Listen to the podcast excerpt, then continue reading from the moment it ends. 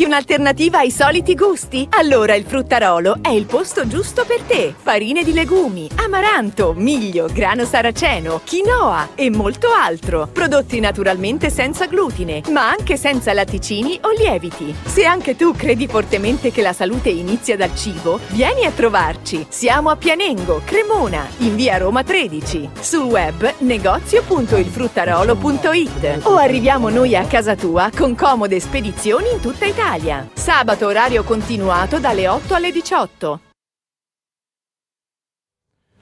Buonasera, siamo un attimo a, a, nero con le telecamere, non riusciamo a capire come mai, ma vediamo di mettere a posto subito tutto. Eh, no, ci siamo, eccoci qua.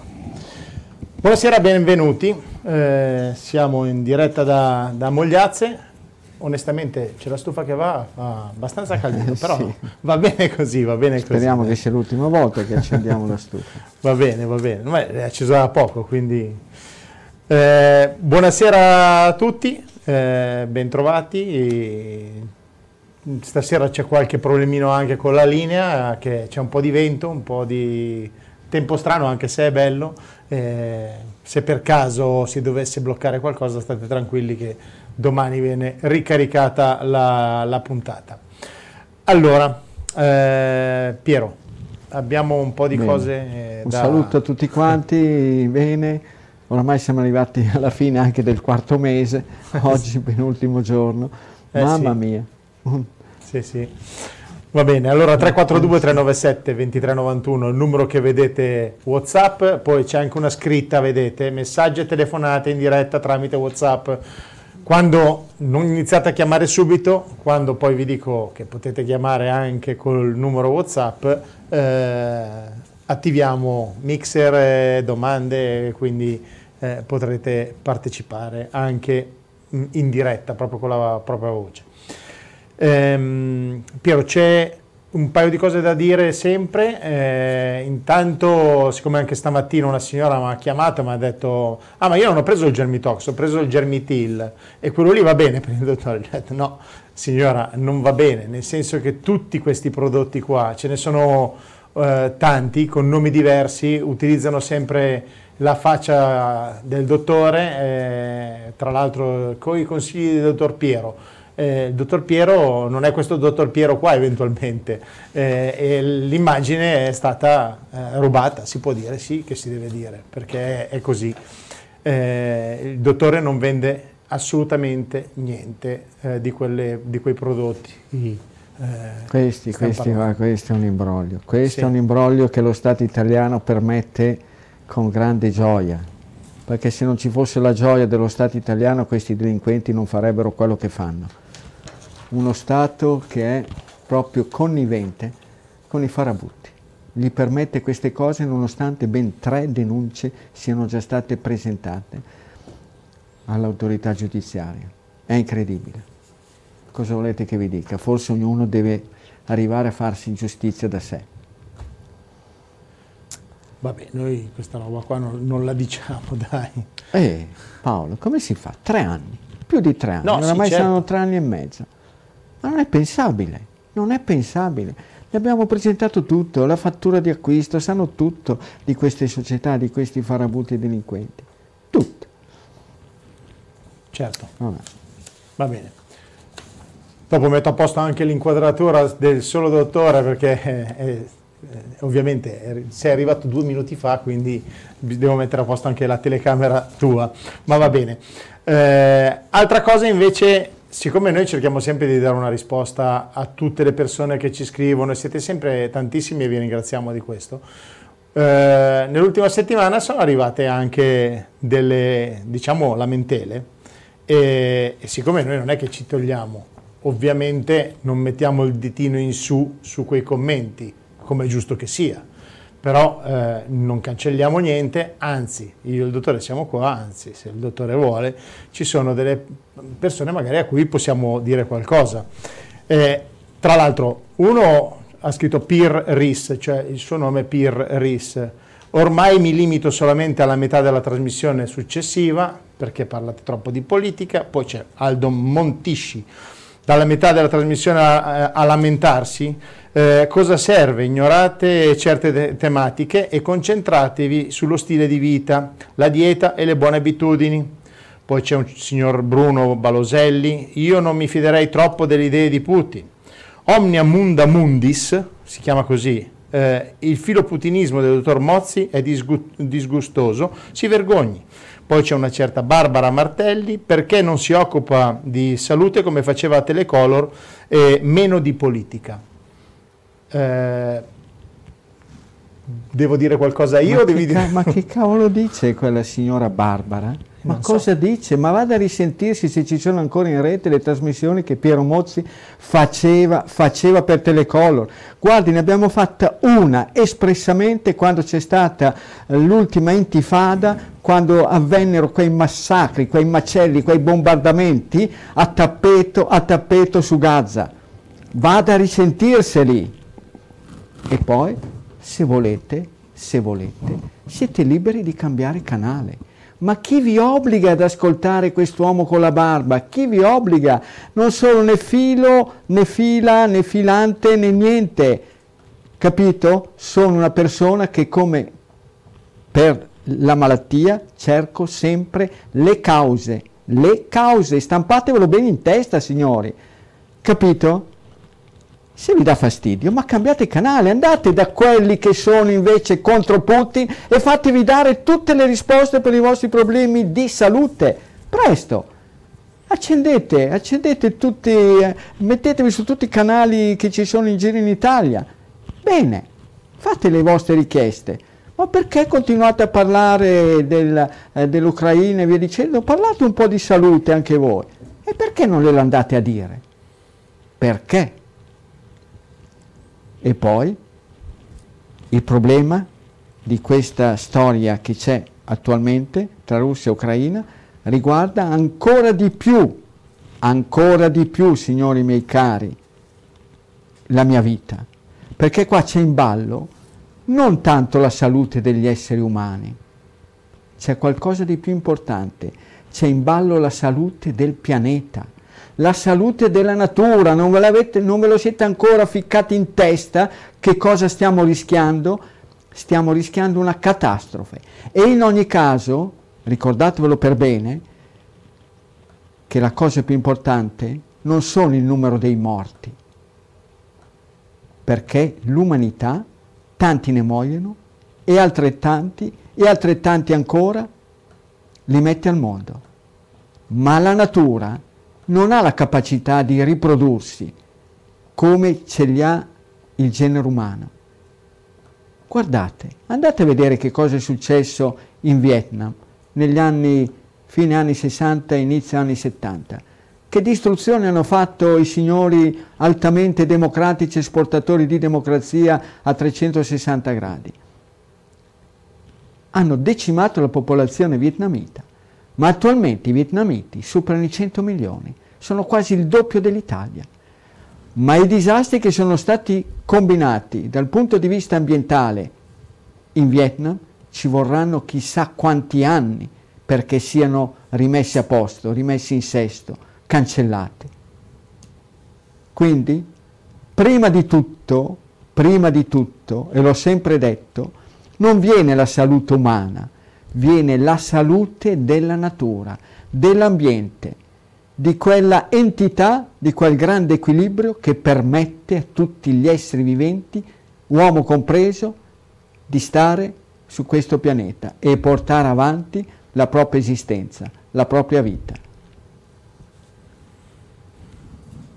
A posto? A posto, direi. Poi ognuno è libero di fare come vi pare e piace. Ho sempre detto che non sono detentori di nessuna verità assoluta, né in campo della medicina, ma neanche nel campo sociale e politico. Ma siccome mi sono sempre occupato, e prima ancora che di medicina, mi sono sempre occupato di questioni sociali, ambientali e politici. Non è che mi sono inventato adesso questo mio interesse. Già a 18, 19, 20 anni ho passato una vita, prima ancora di dedicarmi tantissimo alle problematiche di salute, mi sono sempre impegnato molto per questioni sociali, ambientali e politiche, senza aver mai avuto una tessera di nessuna parte politica. Se lo stampi bene in testa quella signora Barbara, se lo stampi bene in testa. E anche gli altri signori. E poi, se c'è una cosa che proprio non dovete dire al sottoscritto, ciò di cui io mi devo occupare, perché questa è una cosa che mi fa incazzare, capito? Super incazzare. Stop, mi è proprio venuto, mi è venuto in mano un foglietto di mesi fa di un certo Nevio che ci diceva la stessa cosa, che diceva che io mi sarei dovuto occupare solo ed esclusivamente di problematiche di salute e lasciar perdere il resto. Ma vi manda al diavolo, al diavolo, capito? Facciamo solo trasmissioni che parliamo, che parliamo di queste storie qua. e basta. Ma veramente. Anzi, imparate ad occuparvene anche voi, perché così drizzerete un po' le antenne, le drizzerete e arriverete a capire che quello che stiamo vivendo adesso è un grande, grandissimo imbroglio. E quel povero popolo dell'Ucraina, dell'Ucraina sarebbe meglio che invece di avere un presidente che continua a chiedere armi, armi, armi e armi, che magari chiedesse invece assistenza sanitaria. Avete mai sentito chiedere medicine, medicinali, ospedali da campo? Nulla, mai, solo armi, armi, armi ed armi.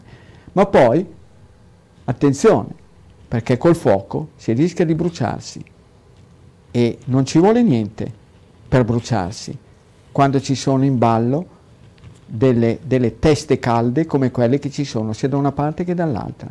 Ma siccome una testa calda viene identificata come quel signore che è un po' calvo e pelato, ma gli altri sono decisamente peggio, perché gli altri questa storia l'hanno studiata, da lontano l'hanno studiata. Vi siete mai chiesti come mai sono state ritirate improvvisamente le truppe della Nato dall'Afghanistan? Via, ritirate tutte quante. Certo, c'era in ballo questa storia.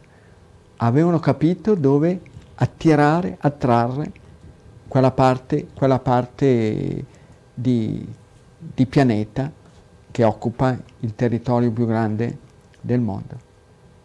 E vi siete mai chiesti come mai c'è un certo signor Julian Assange che sta per essere estradato negli Stati Uniti e rischia di avere 170 anni di galera? Per quale crimine? Sapete qual è il crimine di cui viene accusato Julian Assange? Di aver rivelato documenti riservati in cui si attestano crimini di guerra degli Stati Uniti e della Nato. Pensate un po'. E adesso chi è che urla e strilla che i crimini di guerra li, co- li compie il signor Putin? Allora mettiamo tutti sulla stessa bilancia, sullo stesso piatto e quindi sanzioniamo tutti, chiudiamo tutte le banche degli americani, dei paesi della Nato, Italia compresa Blocchiamo, blocchiamo tutti, tutti, quanti gli atleti di questo mondo qua. Nessuno partecipa più di, tra questi stati qua alle competizioni, alle competizioni di calcio, di tennis, di basket, di rugby, di tutto quanto. Vengono sequestrate, che vengano sequestrati tutti i beni dei cittadini aderenti alla Nato. Per primo, come ho detto martedì scorso, sì. la, la super villa all'aglio di quel bravissimo George. Bene, allora, questo mi sta a cuore, la verità. Non partecipo per nessuno, ma soprattutto mi dà un grande fastidio, un grande fastidio l'imbroglio. E questo che è stato messo in atto è un grande imbroglio. E il povero popolo ucraino dovrebbe prendere quel farabutto del loro presidente, dargli dei calci nel sedere e spedirlo a lavorare. Perché questo popolo, ma ci pensate quando è che avrà la possibilità di ricostruirsi una vita. Gli viene distrutto tutto il paese, perché c'è chi ha interesse a che non venga fatto nessun accordo, chi ha interesse a tirarla per le lunghe. Ma dove vogliono arrivare? A distruggere e devastarlo come è stato fatto con l'Iraq, con l'Afghanistan, con la Somalia, con la Libia? Chi è che ha fatto questi crimini? E perché non se ne parla? Perché non vengono sanzionati i presidenti di questi stati qua? super e altamente democratici. Perché? Perché siamo democratici e gli altri invece sono stati dittatoriali? Ma va là. Ma chi lo dice? Mamma mia, se penso, il mio cruccio è vedere questo popolo in ginocchio che non avrà la possibilità di risorgere, di ricostruirsi una vita. Oramai ha avuto delle distruzioni incredibili, perché c'era chi soffiava sul fuoco, c'erano delle braci che sono state fatte diventare degli incendi. Pensate, con tutti questi soldi delle armi e con tutti i soldi degli armamenti che adesso verranno, che, di cui i paesi dell'Unione Europea si, si doteranno, pensate cosa sarebbe potuta diventare l'Ucraina, un paradiso terrestre. Da paese più povero sarebbe potuto diventare il paese più benestante e più ricco dell'Europa. E non lo volete capire.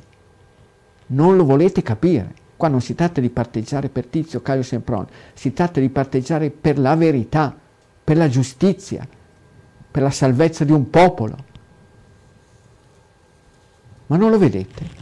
Questi farabutti e delinquenti degli anglosassoni, americani, inglesi, cosa gliene frega loro? Mica la guerra viene fatta sul loro territorio. Gli americani sono specialisti nel fare guerre sul territorio altrui. Pensate un po' almeno, almeno la Russia nell'ultima guerra ha avuto, ha avuto un, un, disastro di, di, milioni e milioni, 20 o 30 milioni di, di cadaveri. È facile fare la guerra a casa degli altri, so, sobillare, sganciargli i soldi, foraggiarli, dargli armi, soldi sotto banco. Tanto prima o poi la verità si verrà a sapere quante persone sono state comperate. Quindi se vogliamo fare qualcosa per l'Ucraina, la cosa migliore è quello di dire basta, basta, perché anche dall'altra parte c'è chi può dire basta perché vogliono solamente avere degli accordi, degli accordi di sicurezza e non di prevaricazione come quello che è stato fatto. La storia è cominciata da lontano, nel 2014, quando è stato ribaltato il legittimo governo democratico eletto regolarmente con uh, elezioni praticamente monitorate da organismi internazionali ed è stato ribaltato il governo e sono andati al potere quelli che avevano pensato già a questa situazione. Va bene. Ok. Pensate. Pensa che io pensavo della parte della guerra la facessimo gli ultimi 10-15 minuti, ho detto almeno... Ma sì, ma queste persone che mi vengono a dire di cosa di occuparmi, ma se siete stufi e stanchi, cambiate canale. C'è il grande fratello, eh? Sì, bellissimo. Eh, appunto, roba... andate, andate, lì, andate a vedere tutti, tutti i cosi, tutti quei giornalai che, che, sono, sì, quelli che sono schierati, altro che si sono schierati, grandemente. Va bene, va bene. L'unica trasmissione, ma anche stasera, sulla trasmissione radiofonica di Radio Rai 1, Zapping, che è condotta da, da un certo giornalista Loquenzi, è stata intervistata una, una giornalista italiana che eh, parlava da quelle aree lì, proprio al confine tra Ucraina e, e Russia, lì nel Donbass, e diceva che questa gente qua non vede l'ora che arrivino i russi per poter diventare loro stessi parte della nazione russa. È incredibile. Come pure nella trasmissione Un giorno da pecora su Radio Rai 1 al pomeriggio dalle 13.30 fino alle 15, ecco, mandavano anche loro le storie, anche queste qua, di Julian Assange. Bene, anche oggi ne hanno parlato. Come pure ne hanno parlato di, di le centinaia, centinaia di migliaia di cadaveri causati dalle guerre messi in piedi dai nostri cari amici d'oltreoceano. Quelli che ci vogliono un bene da morire, che se potessero strangolare l'Unione Europea la strangolerebbero. Quello che stanno facendo adesso, ma non ve ne rendete conto che qua avremo dei problemi tremendi, terribili, verremo messi in ginocchio, la nostra economia verrà messa in ginocchio a vantaggio di quell'economia. Hai più sentito parlare tu dei soldini che quello, quello scritteriato, quel fuori di testa lì d'oltremanica deve all'Unione Europea? Ah, no. 30 miliardi? Chi è che lo... 30-33 miliardi? Chi è che ne sa qualcosa? E questo adesso invece sgancia barcate di soldi in armi o in istruttori all'Ucraina per mantenere più a lungo la guerra. E intanto ci dice Unione Europea, ecco che cosa vi faccio, ecco che cosa vi faccio, quei 33 miliardi è marameo, chi è che ve li dà più per la Brexit? E noi così stolti e stupidi stiamo insieme a quel farabutto lì e a quell'altro farabutto che ci tratta come servi, schiavi, schiavetti, che ci dice dovete dare questo, dovete dare armi all'Ucraina, dovete fare così, cos'era. E quando ci sono state le situazioni un po' particolari, ha cominciato a mettere dazi sui prodotti dell'Unione Europea per contrastare, per bloccare, per bloccare l'economia dei paesi europei. E noi in prima linea con i nostri prodotti tipici nazionali. Dazi, dazi su dazi. Ebbene, e poi noi siamo amici di questa gente. Ma che amici? Dobbiamo essere amici come Unione Europea e basta. E fare il nostro interesse, per non parlare della Germania, che saranno quelli più fottuti, perché loro che erano oramai sulla, sulla situazione di essere autonomi dal punto di vista energetico, con quel gasdotto che ci sono voluti anni e anni per metterlo a punto, che cosa pensi? Questa è stata una mossa proprio per mettere in croce l'economia tedesca, perché l'economia tedesca non è in mano a degli scellerati come noi italici. No, l'economia tedesca è sempre stata in mano a gente con la testa sul collo. E l'economia tedesca ha sempre fatto paura, paura agli amici d'oltreoceano. Sapete bene no, che trattamento ha avuto a volte la, Angela, Merkel? Eh? dei signori d'oltreoceano. Non sopportano che ci sia un'Europa indipendente. Ci vogliono marchiare come gli animali dei ranch, ecco, dei loro ranch. Va bene, dai, andiamo avanti perché sennò poi do i numeri. Se no ti arrabbi. Va bene. Allora, eh, nella mia testa era di iniziare in un altro modo e finire con quello che abbia, avete sentito all'inizio, però va bene così. Eh, senti Piero, io... Sai Il che... signor Nevio, mesi sì. fa, aveva scritto, signor Bobbiese, interrompa il monologo e dia spazio ai problemi di salute degli spettatori a casa. Questo, ah, signor okay. Nevio F. Quindi... Signor Nevio, ci può anche chiamare eh, nella seconda no, parte. No, ma questa qua è una storia di mesi fa. no, vabbè, poi, però voglio dire, vero... eh, fra un po' sì. attiveremo anche le telefonate WhatsApp, se ci vuole chiamare ci chiama. Allora, Piero, Piero Mozzi, nessuno ha mai detto che cosa deve fare. E siccome sono una persona che amo il rispetto, io rispetto e come i telespettatori, chi ci ascolta, ma voglio essere anche rispettato. Per cui siccome non ho nessun contratto con nessuno, non ho mai avuto propria appartenenza, sono uno zero negativo, per giunta sotto il segno, nato sotto il segno dell'acquario. Zero negativo di quelli che sono programmati per dare il sangue a tutti, bianchi, rossi, neri, verdi, gialli, blu, ecco, che siano in Russia, in America, tutto quanto, nelle parti del pianeta. No, beh, un contratto noi ce l'abbiamo. Eh. Io finché tu non ti stanchi, io vengo qua a fare la trasmissione. Finché non ti stanchi del martedì sera, io faccio il martedì sera con te. Ti Quindi... stanchi, ti ricordi quella bella canzone? Che era Mi manchi, ti stanchi. Senti, sai che tra le altre cose io leggo un po' di giornali, guardo un po' anche, non solo l'attualità, ma anche altre cose, e eh, mi è caduto l'occhio su un, un articolo dove si parla di eh, farro, riso, sorgo, quinoa che conosco perché tante volte tu lo dici poi la, la uso anche solitamente e poi c'era scritto TEF e siccome si parlava di per dimagrire no? per l'estate sì, sì. sembra che questi siano cinque alimenti che aiutano tanto per dimagrire il sorgo compreso? Eh sì certo ma il sorgo è un cereale parente stretto strettissimo del, del mais quindi a parte le persone di gruppo A, gli altri gruppi meno lo vedono il sorgo e meglio è. E attenzione perché adesso il sorgo sta prendendo piede e viene inserito in tanti alimenti cosiddetti senza glutine. Infatti, Quindi attenzione. Infatti sull'articolo c'era che erano, sono alimenti che, eh, senza glutine, con un indice glicemico basso eh e sì, che aiutano tanto l'intestino. Il sorgo indice glicemico basso.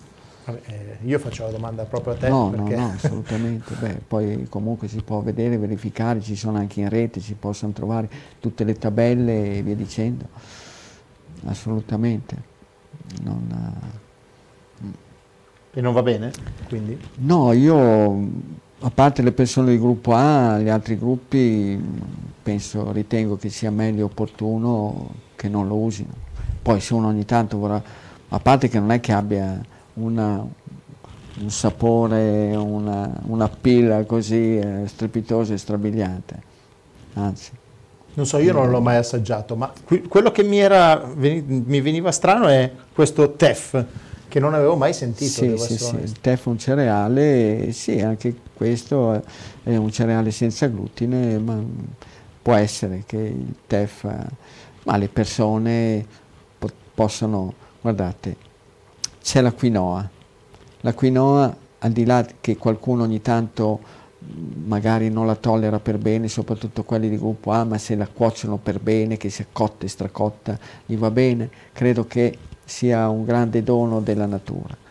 C'è l'amaranto, che a parte le persone di gruppo B, con l'amaranto le persone se la cavano decisamente bene. Poi si tratta di imparare a cucinarla, soprattutto sotto forma di farina per fare delle crepe, ecco, mettendoci insieme l'uovo, mettendoci insieme magari, come ho detto più volte, la, delle foglie di salvia ben secca che poi si strofina e diventa polvere, in questo modo perde quel sapore un po' di terra che in genere ha, quindi, quindi, quindi, siamo a posto sì, così? Senza... il grano saraceno lo stesso, il grano saraceno può essere che chi ha problemi di tiroide, chi ha problemi magari di colesterolo, di pressione, deve stare attento un po' a non, a non eccedere. Ma, ma poi ma solamente per persone che hanno dei problemi eh, magari metabolici severi, ecco ma se no anche ad esempio il riso, il riso mh, integrale, che sia l'integrale normale, l'integrale quello rosso quello nero, eh, sì, è un ottimo prodotto che dà meno problemi dei, dei chicchi, diciamo così, di riso bianco rispetto anche ad altri cereali. Del resto vedete bene che è difficile vedere, vedere dei cinesi obesi, magari adesso che da un po' di anni magari eh, hanno messo giù le tende anche qua in Occidente e in Italia, magari li troveremo anche tra di loro, però in genere non sono così fuori forma come capita di vedere spesso e volentieri col popolo italico. Ok. Senti Piero, eh, un'altra cosa che eh, è aumentata, cioè nel senso è la stagione, la stagione dei pollini. E... No, no, pensavo i prezzi. No, beh, i prezzi sono no, perché già qua, da tanto. Perché qua la gente tra un po', appunto, le hanno, le hanno, hanno aumentato di tutto e di più. Ecco, poi danno la colpa alla guerra, prima al Covid, alla guerra invece sono quei furbacchioni quei farabutti e delinquenti che, che, ne approfittano e speculano, speculano speculano e nessuno gli dice niente. Ha provato quel ministro coi cingoli a dire che, che c'era in ballo una speculazione, gli hanno messo una, un, so, una patata o qualche altro tubero in bocca e non lo si è più sentito parlare, niente. l'hanno mandato in spedizioni in Africa presso paesi altamente democratici con le mani e col cappello in mano a cercare un po' di gas, cerchiamo gas, cerchiamo petrolio ed era... Va bene. Eh, Sai sì. no che sono andati sì, a sì, cercarli so, so. là nei paesi altamente proprio... Sì, dove lavorano campioni, i bambini sotto i campioni, anni, campioni di democrazia, no? nel, nel nel Congo, nella Repubblica eh, del Congo, Brazzaville, ex Francia, che lì proprio il presidente è un dittatore assoluto, eh, da, praticamente sono 40 anni e più che al potere. Sono andati dai nostri bravi compagni amici, amicissimi dell'Egitto, ecco, per dire va bene, noi, noi non chiediamo più eh, che Patrick Zacchi sia lasciato libero che Giulio Regeni ci diciate il nome, no, no, basta, ci mettiamo una pietra sopra, basta che ci diate un po' del vostro gas e via dicendo. È così, signori, la verità. Va bene. Allora, eh, stagione di allergia, iniziano i pollini, cosa si fa? Cosa si deve fare? Perché poi arriva per tutti? O c'è un gruppo sanguigno che viene più colpito? Ma no, bene o male, tutti quanti hanno delle problematiche legate, legate, a questa sensibilità immunitaria che io quando sono venuto al mondo praticamente non ho mai visto persone con allergie ai pollini, proprio non esistevano, non, non c'erano. Come pure non esisteva la gente intollerante al glutine o, o allergica o celiaca, praticamente o che non si sapeva, ma al massimo saranno stati casi sporadici.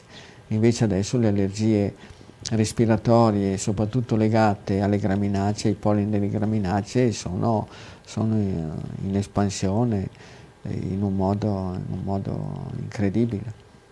E basta, quando c'è questa sensibilità bisogna stare molto attenti, imparare, imparare per bene come alimentarsi, soprattutto nella stagione in cui ci sono in ballo le graminacce. E adesso siamo nel pieno della fioritura delle graminacce.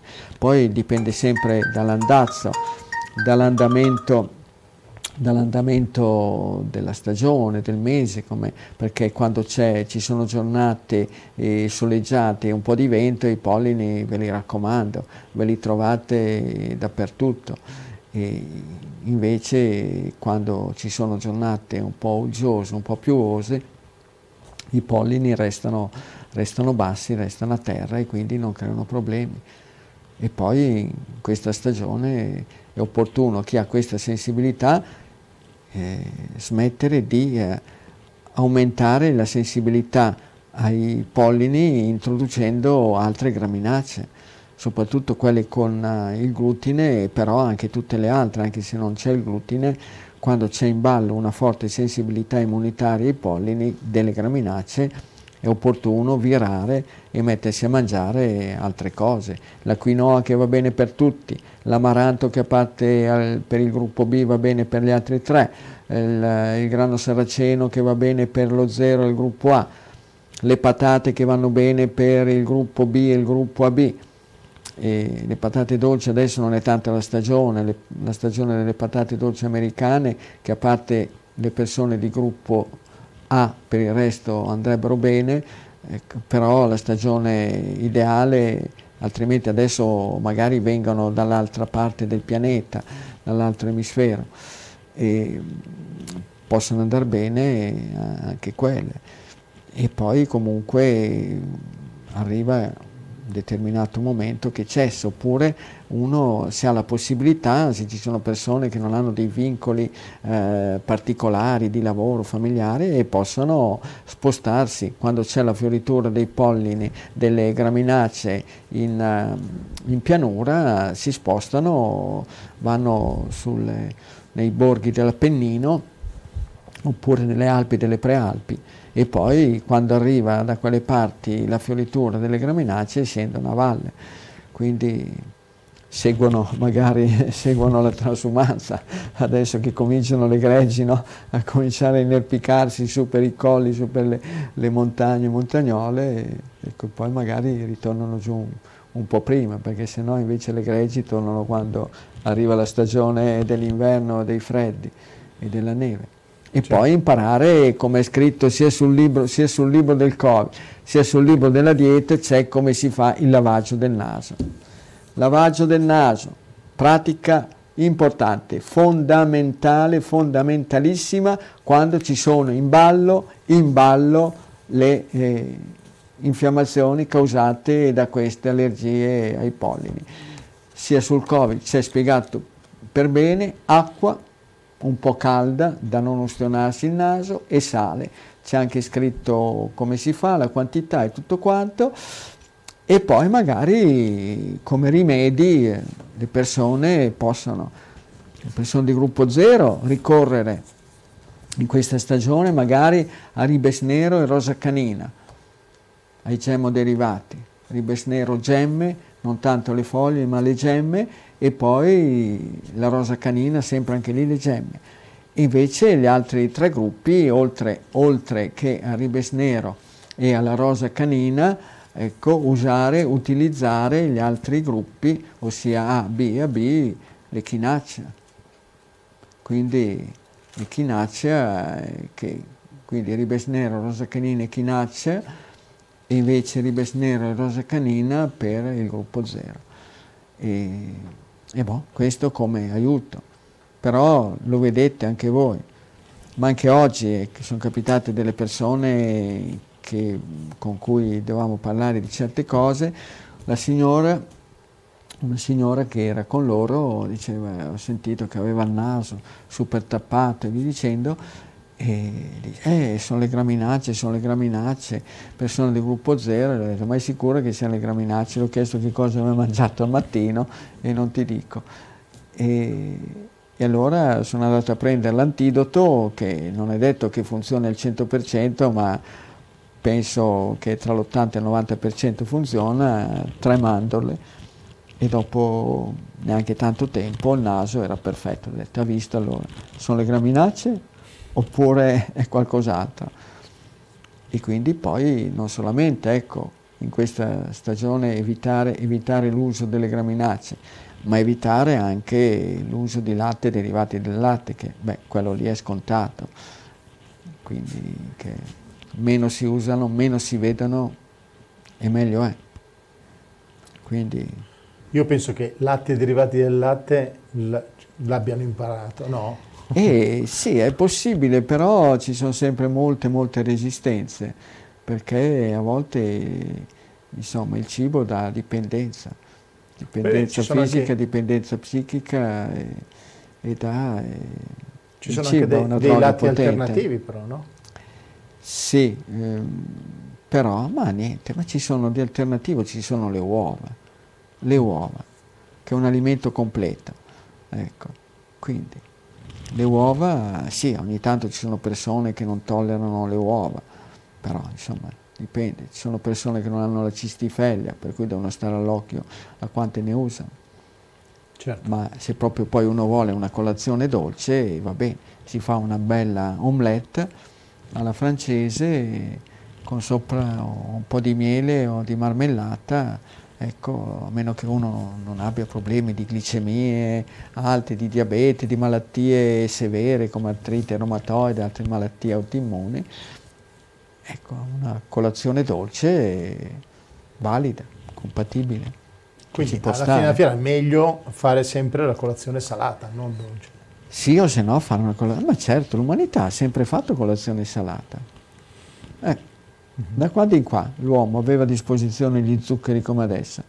Lo zucchero che aveva a disposizione l'essere umano era la frutta, che poi avevano imparato a farle essiccare, tipo fichi secchi, prune secche in certe parti del pianeta, datteri che si conservano un bel po' di mesi, uetta secca e basta, di miele non è che ci fosse la produzione industriale come adesso, anche perché avevano delle tecniche, delle tecniche di, di allevamento che erano abbastanza elementari, semplici, facevano, face, allevavano le api praticamente come in ceste che giravano sotto sopra fatte con dei, dei vimini della raffia, della paglia intrecciata.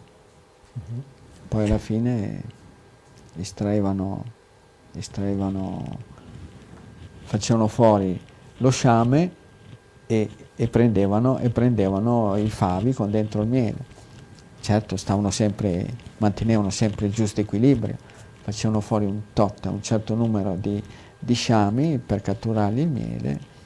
E... Mm-hmm.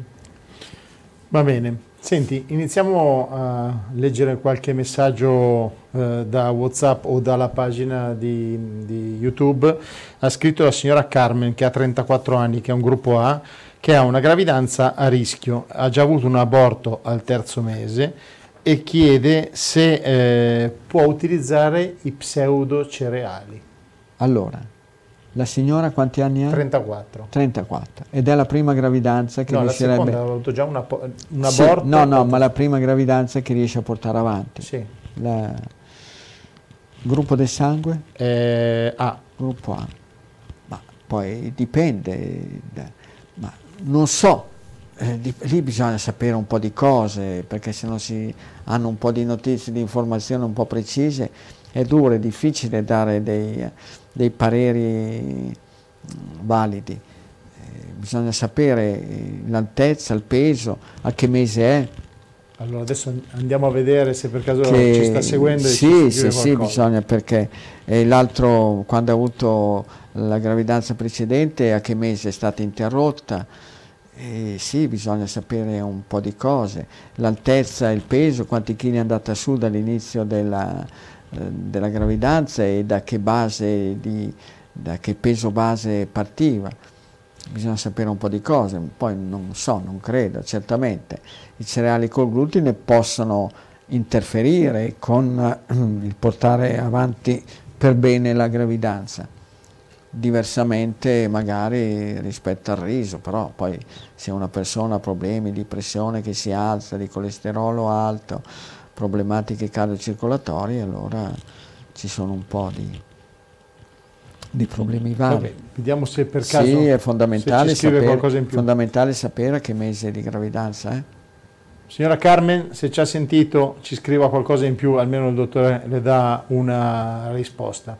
Mentre invece la signora Margherita, che è un gruppo anche lei, a 70 anni, soffre di ipotiroidismo di Hashimoto, il colesterolo alto a 2,70, alta 1,64 m, pesa 74. Ho, la, ho eliminato latte, pasta, non riesco a dimagrire, ho un problema alle mani, diventano rosse solo le falangi e fredde eh, le unghie sono concave, le mando una foto, adesso abbiamo anche la foto eh, da far vedere al dottore. Sì. Eh, tra l'altro sto, soffro anche di stipsi, questa qua è la, la foto delle dita della sì, signora. Sì, sì, signor, ma lei che cosa... Non sono tanto le unghie che diventano rosse, un po' prima, l'ultima... La falange. sì, prima dell'unghia c'è questo arrossamento. Eh, ma lì, signora, cosa sta combinando?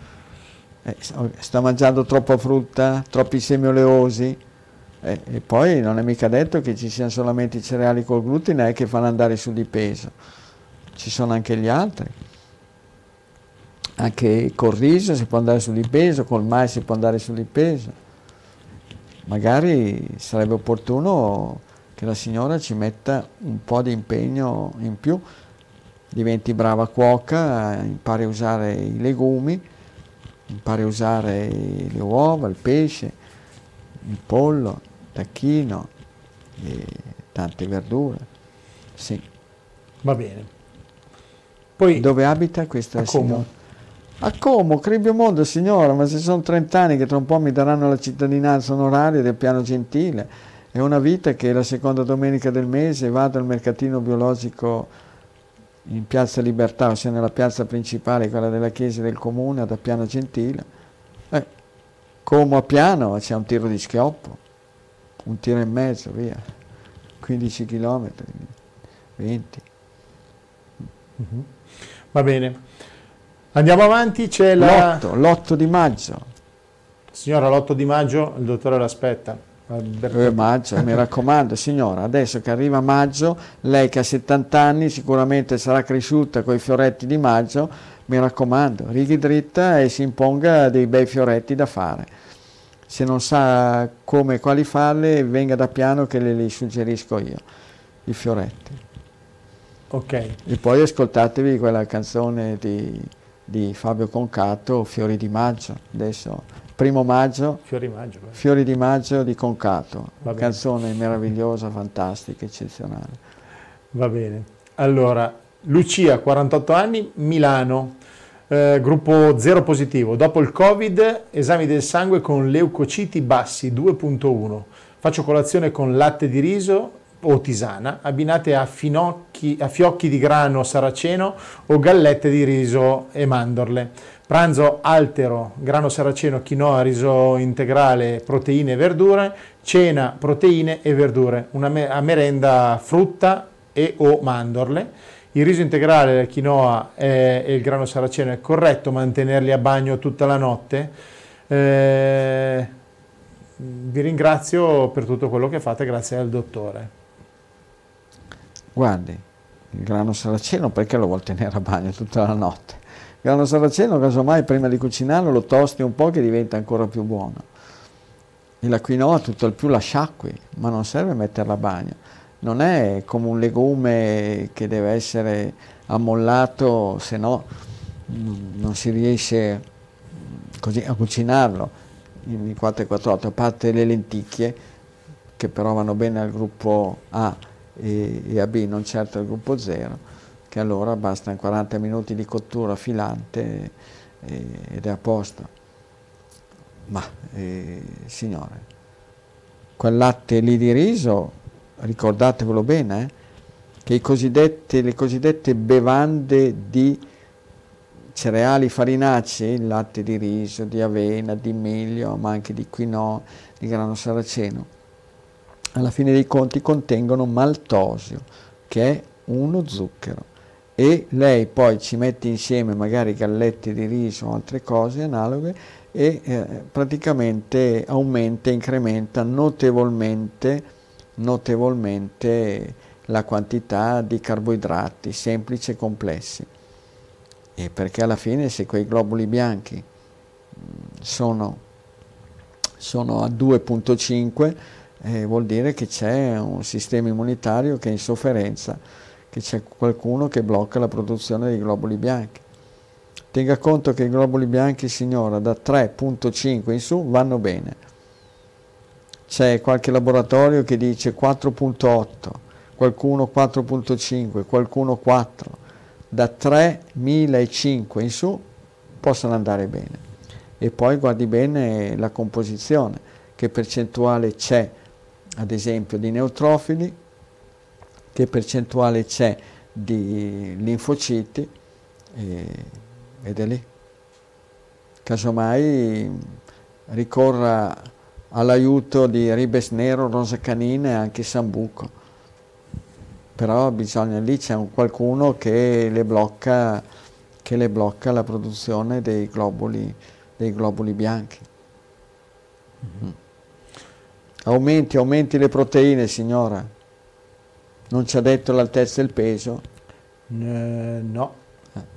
no. Per cui l'altezza e il peso per me è sempre qualcosa di fondamentale vedere questo rapporto perché così eh, riesco a farmi un po' un'idea della struttura della persona. Certo. Allora, eh, Martina dalla Sardegna, è un gruppo B, 37 anni. Volevo chiedere al dottore, intanto faccio anche i complimenti per tutto quello che fate, perché fa il dottore, eh, se posso assumere alla sera, prima di andare a letto, degli infusi. Di solito faccio cardio, cardo mariano, tarassaco, bardana e rosa canina. Volevo sapere se fa male assumerli ogni sera e inoltre se le posso mischiare tutte in un unico infuso.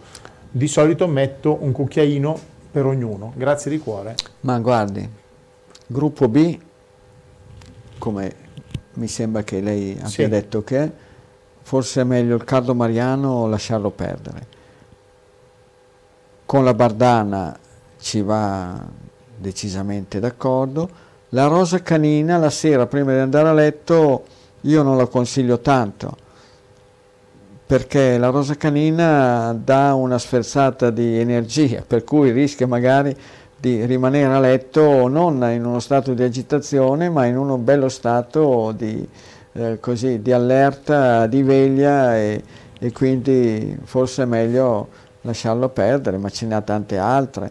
C'è i semi di finocchio, c'è la melissa, buona e ottima la melissa per il gruppo B, la camomilla se la tollera bene ce ne sono di, di infusi da usare, da utilizzare. Mm. Magari la rosa canina la usa durante il giorno. Mm-hmm. Piero, qua scrivono invece da YouTube se è possibile trovare il tuo libro anche tradotto in russo. Non, non mi sembra, no? E era stato mio figlio Martino, Martino l'autore di fitoterapia per i gruppi sanguigni era stato, e però c'era, eh, c'erano un po' di difficoltà e non lo so, poi adesso figurati te, se, se, se ci viene in mente di tradurre in russo, vedrai e dicono, ma guarda quello lì, ve l'ho detto che quello lì è filo Putin e via dicendo. no, dove che aveva scritto una invece che voleva, non so dove, dove lo voleva tradurre, in, uh, in, Armenia, una cosa del genere, sì, sì, sì, una che si proponeva per la traduzione in Armenia.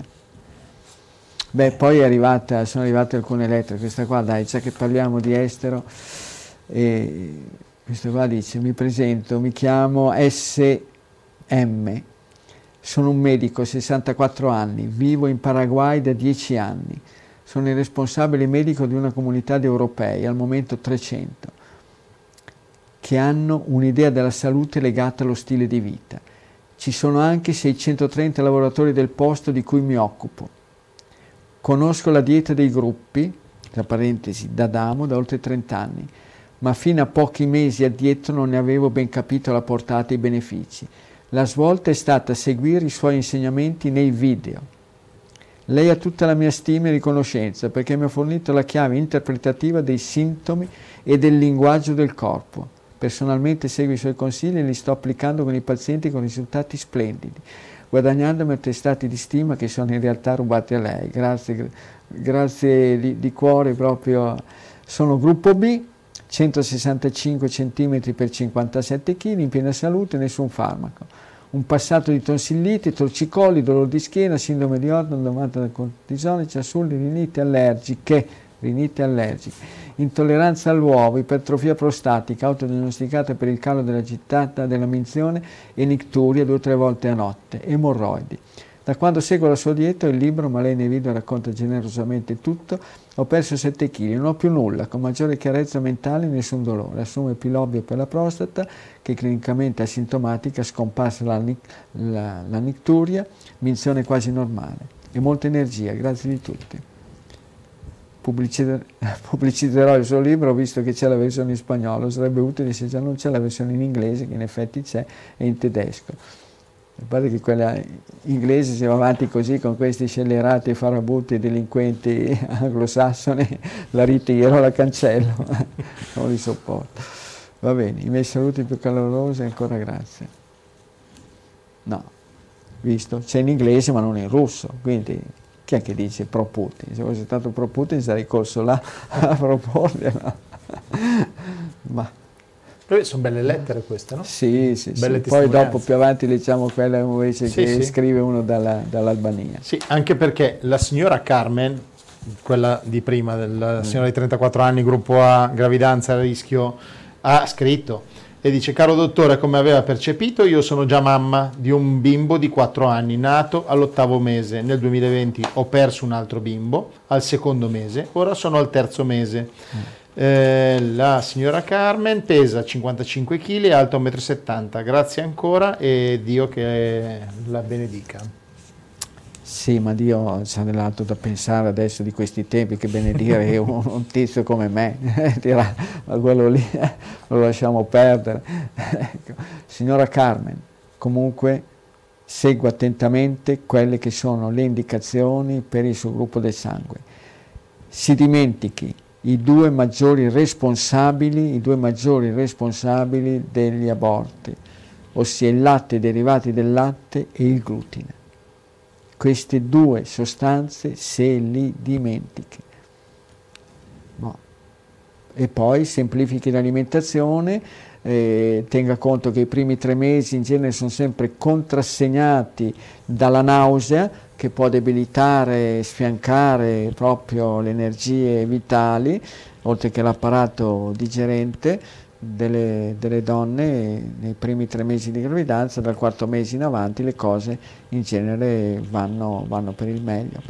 Sarebbe bello fare una, chia- una chiacchierata con la signora Carmen per sapere quando ha avuto quei fatti precedenti che eh, tipo di alimentazione stava seguendo.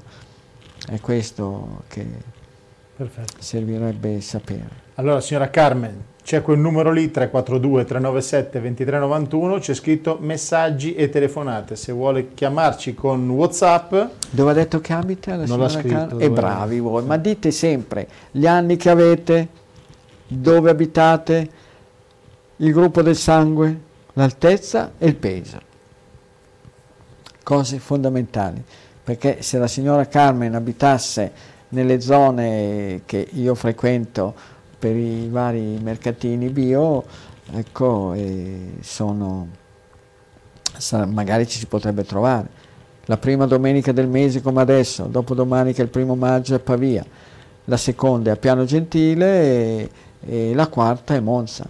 Poi magari ci sono delle cose extra particolari, ad esempio poi lo dirò nei prossimi prossimi giorni si cominceranno, cominceranno magari gli incontri pubblici, vediamo se questa banda, se questa banda di, di, brava gente, di brava gente ecco, deciderà di lasciare il popolo italiano un po' libero di vivere, che invece qua museruole ancora al chiuso, per cui se uno fa un incontro pubblico in un locale chiuso, figurati.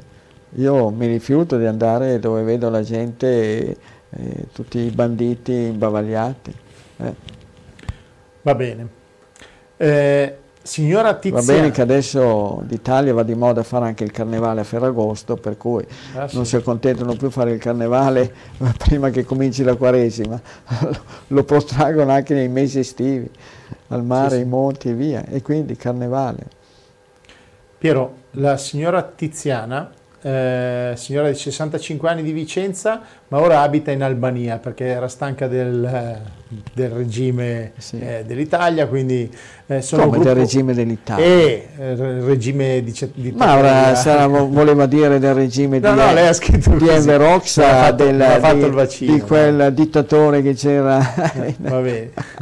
Gruppo zero Certamente è il massimo sentirsi dire, sentire dire da una persona in Albania che in effetti si sono liberati dalla dittatura di Enver Oxa e, invece sentire dire che qua in Italia siamo fantastico. Va bene, sono gruppo zero positivo, alto 1,63 m, pesa 45 kg.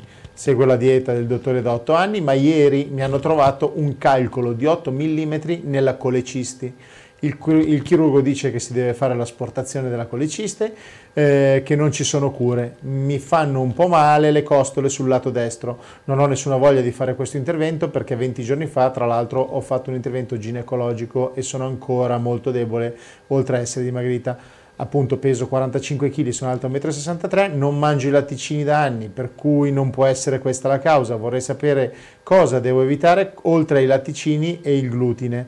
Qui in Albania faccio fatica a trovare tanti alimenti che avevo in Italia, tipo l'olio di vinacciolo. Qui c'è solo olio di mais e olio di girasole raffinato, per cui penso che possa essere questa la causa. Vorrei sapere se anche un eccesso di sale può incidere. Grazie mille, eh, grazie a lei al dottore. Ma può darsi, ma tra i due olio, olio di mais e olio di girasole, sicuramente stia sull'olio di girasole. E, oppure magari anche con quello di soia, che magari lo si trova. E niente, tra le cause possibili potrebbe esserci il cacao e il cioccolato, oppure un eccesso di semi oleosi. E comunque con un calcolo alla colicisti ci si può convivere. L'importante è fare in modo di non creare uno stato infiammatorio acuto, se no si va incontro a una colica. Quindi e abita tuttora in Albania? Sì. Quindi adesso ci sta ascoltando dall'Albania? Sì. sì. E in che zona sta dell'Albania? Non l'ha scritto. Signor, nell'entroterra dell'Albania sicuramente ci sono tanti pastorelli e quindi tanta carne di agnello, di pecora, di montone. E sulle coste c'è sicuramente tanto pesce e l'Albania all'interno credo che possano aver mantenuto tuttora delle abitudini alimentari e stili di vita abbastanza legate ancora ai decenni, ai decenni precedenti. Quindi è lì.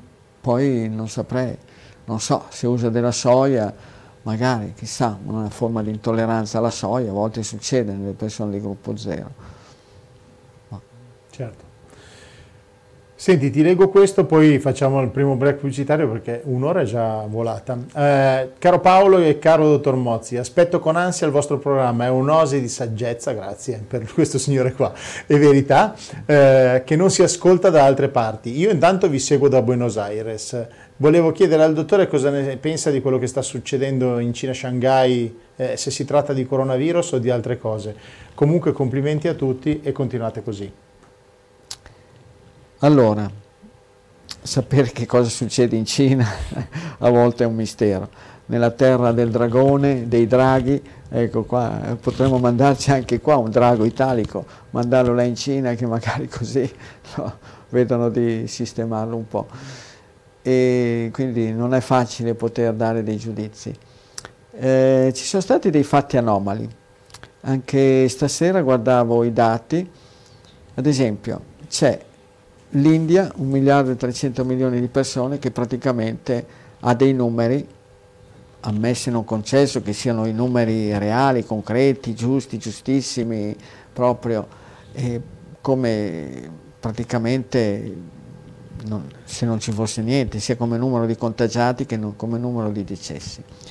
Invece in Oriente, mentre ad esempio all'inizio paesi come il Giappone, la Corea del Sud, praticamente erano riusciti ad arginare, ad arginare la storia del Covid in un modo eh, proprio stupendo, encomiabile e tutti davano, davano, merito, davano merito, ad esempio nella Corea del Sud, alle loro metodiche tecniche di tracciamento, per cui le persone venivano, venivano informate con gli smartphone e tutto quanto, quindi una persona quando si sapeva che era contagiata sapeva cosa fare, gli altri sapevano cosa fare, che dovevano stare distanti.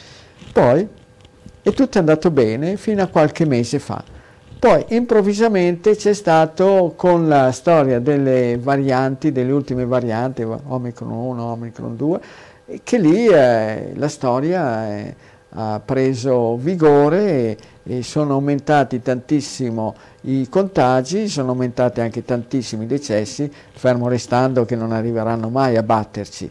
Ecco, parliamoci chiaro, L'Italia, l'Italia, siamo nei primi, primissimi posti per il disastro combinato, col disastro che c'è, stato, che c'è stato col Covid. Ecco, parliamoci chiaro, perché qua c'è qualcuno che non ne vuole sapere di dire come stanno le cose, lo veniamo a sapere da altri, che noi siamo tra i cinque paesi che hanno avuto i problemi più gravi, più severi. Parliamoci chiaro. Questo per amore di verità e non per fare politica, no, no, questo è per dire la verità. E quindi seguivo questa storia, adesso si sta calmando e placando questa situazione sia in Giappone che ha cominciato già da qualche settimana a migliorare e anche in Corea del Sud. E per quanto riguarda la Cina, loro hanno adottato questo metodo, questo sistema e chi lo sa chi vivrà vedrà eh, per sapere, per sapere ecco, qual è il metodo migliore, il metodo più giusto. Io son, resto sempre dell'idea che bisogna puntare tanto, tantissimo sul sistema immunitario dell'individuo, perché un sistema immunitario a posto e il virus lo tiene a bada, lo tiene a bada, bene, benissimo, senza problemi e tra l'altro c'era stato tutti quei componenti, quei medici, professori, biologi eh, che avevano messo a punto la Great Barrington Declaration già nell'autunno del 2020 dove parlavano che la cosa migliore da fare sarebbe stato quello di un contagio in sicurezza, nel senso che fa sì che il virus si muovesse, contagiasse, facendo in modo che le persone più a rischio venissero tenute eh, a posto e, e, poi chi lo sa, come, come, ho scritto in tempi non sospetti, ecco, del libro si può, si può guarire, c'è scritto che i microorganismi, virus e batteri, hanno la capacità di adattamento ai cambiamenti in un modo incredibile e che si sanno difendere più che bene dalle minacce che gli uomini vogliono portare a loro, sia le minacce per loro, le minacce sono ad esempio per i, i batteri sono gli antibiotici, per i virus gli antivirali eh, o anche i vaccini. Quindi loro sanno difendersi perché hanno una capacità di riprodursi che è più veloce del vento. Nell'arco di una giornata chissà quante, quante volte un virus o un batterio si è riprodotto. Quindi è lì, il segreto è quello. Okay. Gentile dottor Mozzi, volevo lasciare la mia testimonianza per aver cercato il Covid e non essere ancora riuscita a contrarlo. Premetto che io e mio marito seguiamo questa alimentazione in modo corretto e seriamente da novembre 2014. Io gruppo sanguigno A, lui gruppo sanguigno 0. Il giorno di Natale eravamo tutti in casa mia a pranzo. Io, mio marito, i miei genitori anziani, le mie figlie, i loro mariti e la mia nipotina di due anni tutti B e trivaccinati, tranne me, mio marito e la piccola. Il giorno dopo mio genero e mia figlia si svegliano col mal di gola, dolori articolari e mal di testa. Per farla breve avevano contratto il Covid. La domenica dopo, con la scusa di portare loro in casa la spesa, sono entrata e sono stata con loro fino a sera e anche il giorno seguente abbracciavo mia figlia e mio genero, gli stavo vicino il più possibile, bevevo acqua dal loro bicchiere, finestre chiuse senza mascherine. Come se non bastasse al mercato in mezzo alla gente senza mascherina, con la gente che mi brontolava le spalle. Ma anche lì niente. Mi hanno preso per pazza all'inizio, anche se poi hanno capito. Volevo avere il Green Pass per poter seguire i miei genitori 85 anni nelle visite di controllo nei vari istituti clinici dove appunto non sarebbe bastato più il tampone per gli accompagnatori dal mese di gennaio. Dopo qualche giorno ci siamo fatti tutti il tampone, compresi i miei genitori, tutti negativi, me e mio marito compresi, tranne mia figlia e mio genero che ne hanno avuto per una decina di giorni. La mia peretta, la tintura madre di Time e di Enula sono sempre lì, a portata di mano, nel caso avessimo bisogno di usarle, ma finora ancora nulla. In compenso però lo Stato mi ha, pulito, mi ha punito con la letterina sanzionatoria per non essermi sottoposta al siero. Viva la libertà! Grazie, distinti salute, Ernestina di Milano. Signora Ernestina B, eh, grazie, grazie, gra- grazie proprio immense, infinite per questa sua testimonianza fantastica, meravigliosa. Lì, è lì, l'argine e la diga contro i virus e i batteri ce l'hanno, ce l'hanno in mano le nostre difese immunitarie. Basta non abbatterle, basta far sì che funzionino. E il virus lo sente, il virus annusano, se possono, sentono che aria tira, se possono andare dentro una persona oppure se è meglio che ci stiano distanti. E va bene, è stata intrapresa, è stata fatta una determinata scelta e ci siamo ancora lì. Chi lo sa, chi vivrà vedrà, fermo restando che poi ne potranno arrivare degli altri. Fermo restando che è anche possibile che un virus, quando si sente minacciato da un vaccino, da farmaci, lui si modifica, lui si trasforma, hanno questa grande capacità proprio di variare le varianti. Eh, amen. È andata così, signora Ernestina, dovrebbero assumerla al Ministero come consulente, ma eh, però non so se non è, eh, diciamo così, una scienziata politica di una certa parte non la possono assumere assumono solamente quelli che sono scienziati politici in quel ministero lì, altro che. O, anche, o anche, geometri. Uno, uno si è infilato dentro facendo finta di non essere medico, anche se è medico, e ce l'ha fatta entrare al Ministero della Sanità. Va bene, allora ci fermiamo per due minuti di pubblicità e torniamo subito, parleremo del problema della signora Maria Ferri e poi di Chiara. Eh, torniamo subito. Sono Emma Di Bella, anche io ero scettica, ma poi ho provato e oggi posso dire che sono guarita. Basta ansia, basta depressione, stop attacchi di panico, colite, allergie e 32 kg in meno, tutto a costo zero. Solo seguendo l'alimentazione legata al gruppo sanguigno. Ho scritto un libro per raccontare la mia esperienza che ho intitolato Io sono guarita, semplicemente eliminando i cibi nocivi del mio gruppo sanguigno. Il libro è disponibile su Amazon e ordinabile in tutte le librerie.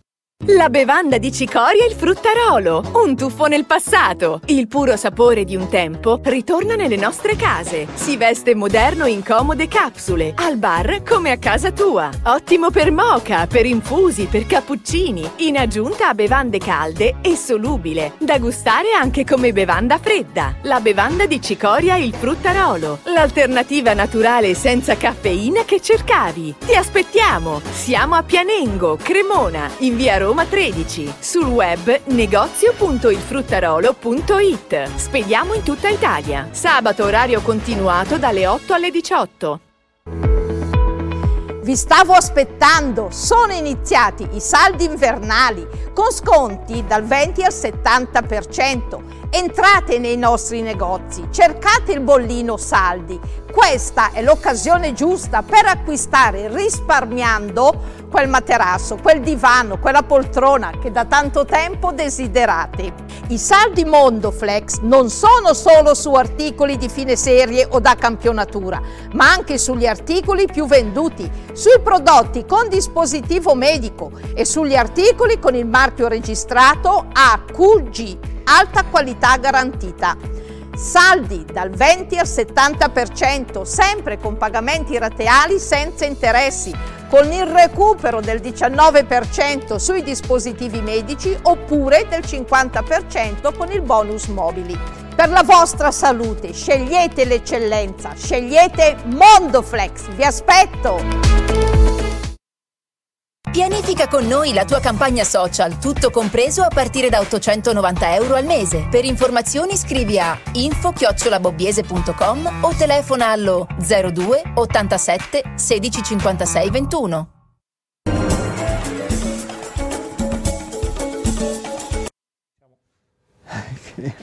Rieccoci, rieccoci in diretta da Mogliazze. Eh, allora, come avevo detto, ci sono già due messaggi in, in, linea. Allora, una è la signora Maria Ferri che scriveva sulla pagina di YouTube, cioè, cerco di dare un po' a tutti, eh, un po' retta. Eh. Allora, Maria Ferri, salve dottore, volevo sapere che ne pensa del trapianto cardiaco. Mi hanno consigliato di mettermi in lista, sono gruppo B negativo. Ho la FE25, un cuore molto dilatato, sono alto 1,64 m, peso 50 kg seguo la sua dieta eh, da circa due anni eh, e ho 65 anni. Puoi dire qualcosa? Quindi no? vedi che anche i magri possono avere dei problemi? Sì. Eh, quindi. Cosa vuol dire il cuore dilatato? È ipertrofia cardiaca, miocardiopatia dilatativa. È praticamente che il cuore aumenta di dimensioni e perde la sua capacità poi la muscolatura di contrasto. Ma signora, eh, quello che poi può portare in effetti a un trapianto cardiaco. Ma eh, lì a parte che sarebbe meglio opportuno poter vedere, poter vedere un po' bene eh, i referti e tutto quanto. E il consiglio che le do uh, in genere sono i farinacei, i cereali che determinano questo, questa problematica quindi da cancellarli totalmente, eh? tutti i cereali, soprattutto quelli con il glutine, con il mais, compreso anche il sorgo, via il grano saraceno. Spostarsi, spostarsi su invece sui legumi, legumi e pesce, legumi e uova, legumi e carne e tante verdure e la frutta massimo dei massimi al mattino eh, dove ha detto che abita? Che non, non, ha, non ha, detto dove no, abita. Ah, eh, insomma. E quindi bisogna, bisogna sapere qualcosa di più. Mm-hmm. E Va bene. Anni fa avevo conosciuto, a proposito di trapianto di cuore, un signore che era il figlio del signore che, a cui era stato trapiantato un cuore artificiale che era stato praticamente menzionato su tutti i mezzi di informazione, eh, giornali, tv, radio, e poi non hanno detto com'era finita l'avventura di quel povero Cristo. Sette mesi di coma e poi è saltato per aria era venuto a trovarmi il figlio per raccontarmi, per raccontarmi, questa avventura e soprattutto per vedere cosa fare per non incappare nella storia che, in cui era finito il padre. Quindi vediamo. Certo. Io, e poi tante altre cose, esercizi respiratori, come ad esempio quelli che sono, quelli che sono indicati sul libro del Covid eh, perché l'ossigeno, se noi miglioriamo la nostra capacità respiratoria, aumenta la quantità di ossigeno che noi riusciamo a far entrare in circolazione e l'ossigeno, che si tratti di sistema nervoso, che si tratti di sistema cardiocircolatorio, è veramente fondamentale. Poi bisogna sapere che farmaci assume, eh, sapere se c'erano anche problematiche legate alla ipertensione sapere com'era il colesterolo e tutto quanto. Certo.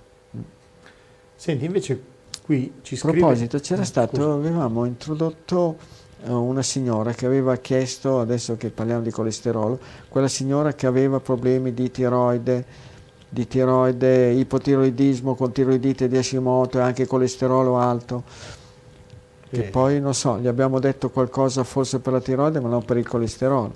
Sì perché spesso e volentieri i problemi di colesterolo alto e i problemi di tiroide, soprattutto ipotiroidismo e tiroidite di Hashimoto, contrassegnata da quei due anticorpi presenti, antitiroglobulina e antitiroperossidasi, vanno a braccetto, proprio perché eh, il colesterolo in genere si alza a causa di dolci, zuccheri, farinacei che sono gli stessi elementi che in genere creano un po' di problemi alla nostra tiroide.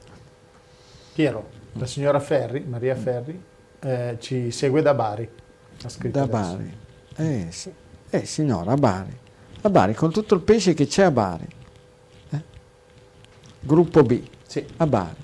Il pesce di Bari, sicuramente nelle Puglie ci sono tanti pastorelli, come ho detto in precedenza, carne, pecora, agnello, montone e pesce, pesce a volontà, le uova non mancheranno. Signora, si dimentichi, le fave ci sono nelle Puglie, anzi fanno delle, non so se lì nella zona di Bari, ma sicuramente nel Salento fanno delle eh, buonissime fave, praticamente come se fossero quasi caramelle, fave fresche passate al forno, strepitose, strabilianti. Si dimentichi, i prodotti tipici delle Puglie, quelli sotto forma di pane di Altamura, di friselle del Salento, di taralli sparpagliati lungo il territorio delle Puglie. Se li dimentichi totalmente, ma proprio al 100%, anzi al 110%. Ok. E speriamo che ci stia seguendo, sì, ma sicuramente ci sta seguendo la signora. Eh, Piero, Chiara, 29 anni, gruppo A positivo. Ho fatto le analisi del sangue, mi è risultata l'insulina resistenza a 4.8. Tra l'altro volevo chiedere cosa significa. Il medico mi ha solo detto di dimagrire e mangiare meno pasta e meno pane. È corretto? Sì, il medico mi sa che le ha dato una buona dritta, però non dice qual è la sua altezza e qual è il suo peso. No. Eh, quindi vediamo ma il suo medico gli ha dato una dritta stupenda. Non le ha neanche tanto parlato di dolci di zuccheri, ma di cereali, di farinacee. E dove abita? Guarda, il telefono secondo me è un prefisso della Svizzera, quindi secondo me eh, ci sta scrivendo dalla Svizzera. Ah. Quindi Vediamo Eh, se... se telefona dalla Svizzera, si munisce di canna da pesca, la Svizzera è piena di laghi e di laghetti e va a pescarsi delle buone trotte svizzere. E poi vede. Certo. Allora, adesso mi sono perso un attimo, però va bene. Eh, qua c'è un complimenti per la trasmissione.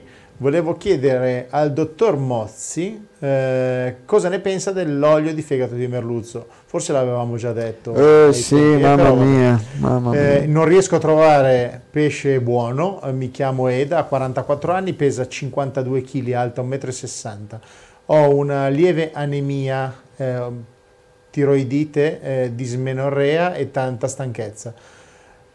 Eh, unica eccezione della, segue la dieta, ma c'è un'unica eccezione, i cereali col glutine, purtroppo li uso ancora, anche se Gruppo del sangue? Gruppo zero negativo. Scrive da Due Ville, provincia di Vicenza. Allora, le cause dell'anemia in genere, come abbiamo detto per le cause degli aborti, in genere sono proprio o latte e derivati del latte di qualsiasi animale, oppure i cereali col glutine. Però gli anni della sì, 29, Aspetta, no, questa signora qua ha 44 anni. 44 anni, quindi ancora in età fertile, c'è ancora il ciclo mestruale, quindi vuol dire che poi ciclicamente c'è una discreta perdita di sangue. Le donne cap- in età fertile devono capire una cosa, che devono fare gli esami del sangue prima del ciclo, se no qualsiasi donna, se in età fertile, ossia finché c'è il ciclo mestruale, se esegue gli esami del sangue la settimana dopo il ciclo, facilmente c'è presenza di anemia, che sia anemia proprio diretta, ossia mancanza di globuli, globuli bianchi un po' bassi, l'emoglobina un po' bassa, l'ematocrito un po' basso, oppure proprio carenza di ferro, la cosiddetta anemia sideropenica. Quindi, donne in età fertile, se volete che gli esami risultino obiettivi, dove gli esami del sangue risultino obiettivi e corretti, dovete eseguirli prima, prima del ciclo, se no subito dopo tutte le donne sono chi più chi meno in uno stato di anemia. Questo dovrebbe essere detto e raccontato però dai, dai medici curanti, dai medici che prescrivono gli esami del sangue. Ok. Qui abbiamo una signora che ci segue dalla Germania, Antonella. Buongiorno, buonasera, va bene. Sono in ospedale eh, per la ernia eh, discale L5S1, dolori eh, atroci, mi stanno curando solo con medicinali e cortisone. Eh, cosa posso fare? Cosa posso introdurre o non introdurre per stare meglio? Non sto quasi mangiando nulla, non saprei eh, cosa, cosa fare. Ho 40 anni, sono del gruppo A. Eh, cordiali saluti, Antonella dalla Germania. È in ospedale. E Eh, di- per l'ernia del... le discali non credo che siano, che siano, soprattutto in una donna, non credo che siano i sacchi di calcio, di cemento o di qualsiasi altra cosa, eh, altri elementi che ha portato o che porta ancora in spalla. Assolutamente no.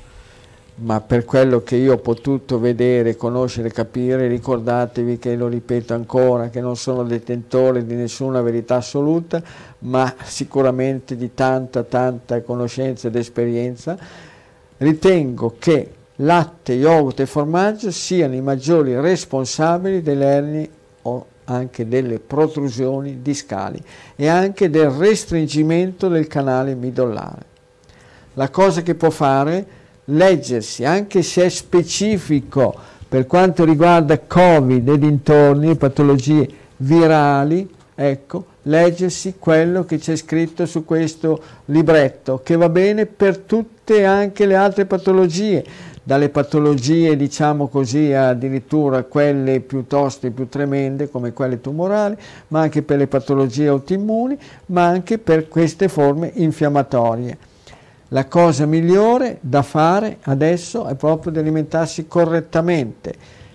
non ho capito bene se è ricoverata attualmente, sì. per cui se è ricoverata sicuramente qualcosa da mangiare le daranno, perché se non mangia allora verrà nutrita con delle flebo o con delle sacche via dicendo, dove facilmente in quelle se le danno delle sacche col sondino c'è dentro facilmente delle proteine del latte o, o via dicendo e si dimentichi i dolci, gli zuccheri, la frutta, mangi quelle quattro cose essenziali, perché con le ernie discali e le protrusioni discali con il restringimento del canale midollare ci si può convivere.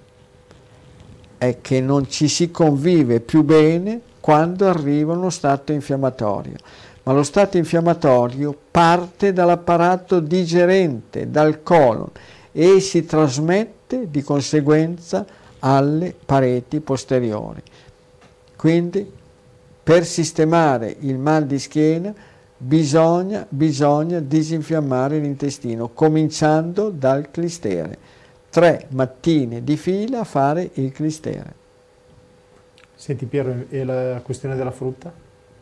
E la frutta, la frutta è uno zucchero potente che ha un alto potere infiammatorio, poi bisogna vedere la, questa signora che alimentazione bene o male sta seguendo, anche se poca, però quel poco sicuramente l'assumerà. Non so che bevanda le stanno dando, non vorrei che le stessero dando ad esempio del tè da bere, non so, le, lo stile eh, alimentare che viene praticato negli ospedali in Germania.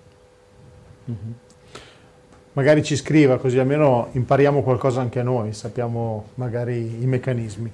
Eh, Piero, sai quella, quella, signora Chiara di 29 anni di prima, eh, insulino resistenza, resistenza, ha scritto, ci segue dalla Germania, è alto 1,57 m e pesa 90 kg. Eh, allora, certo, quel medico le ha dato una buona dritta, ma in genere che creano l'insulina resistenza, che non vuol dire assolutamente nel modo più assoluto la, il diabete, però i responsabili principali sono non solamente i dolci di zuccheri, ma soprattutto i cereali, tutti, tutti, tutti quanti, non solamente quelli col glutine, ma anche quelli senza, riso compreso, mais compreso, ma anche grano saraceno.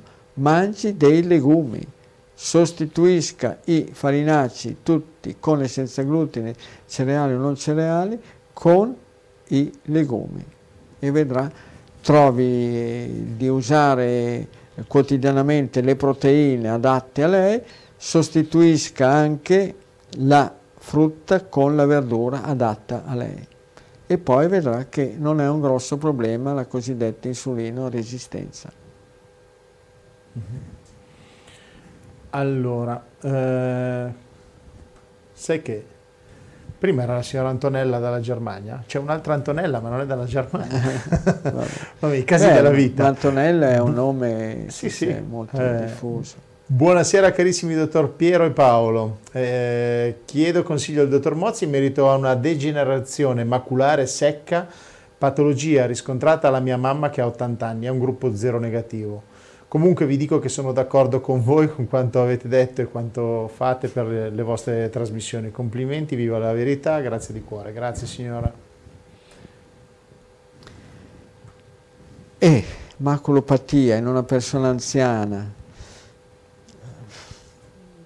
alla larga da cacao e cioccolato, alla larga dai dolci cremosi, gruppo del sangue della signora? La signora è gruppo, gruppo zero. zero via la carne e salumi di maiale e soprattutto via latte, yogurt e formaggio di qualsiasi animale.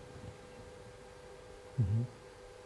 E attenzione, attenzione ai dolci, ai dolci cremosi, cacao e cioccolato, perché qua siamo reduci dalle giornate festive di Pasqua e dintorni e cacao e cioccolato ne sono stati versati dei fiumi, non di lacrime ma di cacao e cioccolato, uova, uova di cioccolato tutto spiano, a bizzeffe. Mm-hmm. Sì. Allora, provo, è un po' lungo ma provo a leggere e vediamo se arriviamo a, dare una, riesci a dargli una risposta. Buonasera a tutti, siamo Marica e Donato, viviamo nell'isola del Hierro, la piccola eh, e sconosciuta delle Canarie. Un caro saluto al nostro carissimo Piero eh, Dottor Mozzi, eh, lo stimia, stimiamo il dottore per le sue grandi pazienza per aiutare a diffondere un maggi una maggior consapevolezza. Eh, stiamo anche seguendo la diretta eh, da Mogliazze.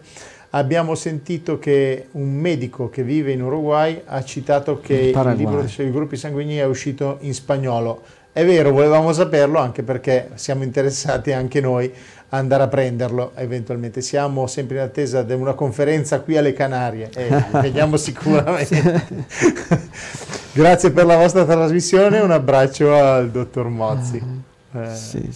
E è possibile, io mi hanno detto, non sono io che me ne occupo di, di queste cose, se ne occupa Martino Mozzi, ossia mio figlio, della parte editoriale, eh, però appunto pare che ci sia, io non l'ho mai visto, ho visto quelli in inglese perché quando facciamo i mercatini lo portiamo e frequentemente c'è qualcuno che lo chiede perché magari lo spedisce ad amici, parenti, conoscenti ecco, nei vari paesi di lingua inglese. E quindi è possibile. Per quanto riguarda fare un salto alle Canarie, lo vedo, lo vedo duro, è difficile, già, già mi, è, mi, è, difficile certi spostamenti, vorrei che lì magari potrebbe andare bene perché non ci sono sicuramente tutte le menate, visto che la Spagna non ha, non ha adottato tutto quello che è stato adottato qua in Italia, per fortuna lì c'è stata una Corte Costituzionale che veramente... Eh, ha funzionato, che gli ha dato alto là, a chi va là, ecco, al potere politico che voleva, che voleva mettere delle, eh, proprio eh, la vita sotto tutela, la vita del popolo spagnolo. Invece qua la Corte Costituzionale bisogna munirsi di chissà quale binocolo per, per poterla vedere all'opera per queste cose. Si è vista all'opera, hai visto, no, per questa storia importante, importantissima, fondamentale per la vita del popolo italiano, di poter mettere il nome, il nome anche della madre come, che possa essere un qualcosa eh, che si può scegliere no? come cognome se tenere il nome del padre oppure tenere il nome della madre. E allora lì si è pronunciata la Corte Costituzionale, però su tutto quello, tutto quello che è stato fatto per, che ha creato dei grossi, grossi problemi per la libertà degli, dei cittadini italiani, la Corte Costituzionale proprio desaparecida, chi l'ha vista? e così pure adesso per questo invio di armi che sta contravvenendo, sta andando contro alla Costituzione italiana, l'articolo 11 in cui si dice che l'Italia ripudia la guerra e dove praticamente eh, invece qua hanno, hanno, cominciato a calpestare la Costituzione prima, la banda, la banda d'Afori, ecco, e quindi figuriamoci, se ne fregano totalmente della della Costituzione. Quindi però è dura, è dura, è dura poter eh, andare in Spagna. Già adesso, eh, infatti, mi è stato chiesto eh, se era possibile fare un incontro eh, a Pescara, insomma è dura perché c'è da... Eh, bisogna stare via almeno un paio di giorni, ecco, perché non è ma ti carico io sul dublone, mi carichi, mi scarichi, mi lanci come tipo con un cannone speciale, ecco, l'uomo, l'uomo cannone. E vediamo, prima o poi, quando proprio non ci sono cose impellenti da fare qui, ma ne salta sempre fuori. Adesso siamo in una stagione per dire delle, delle api, delle sciamature, tutto quanto, quindi è dura, è difficile.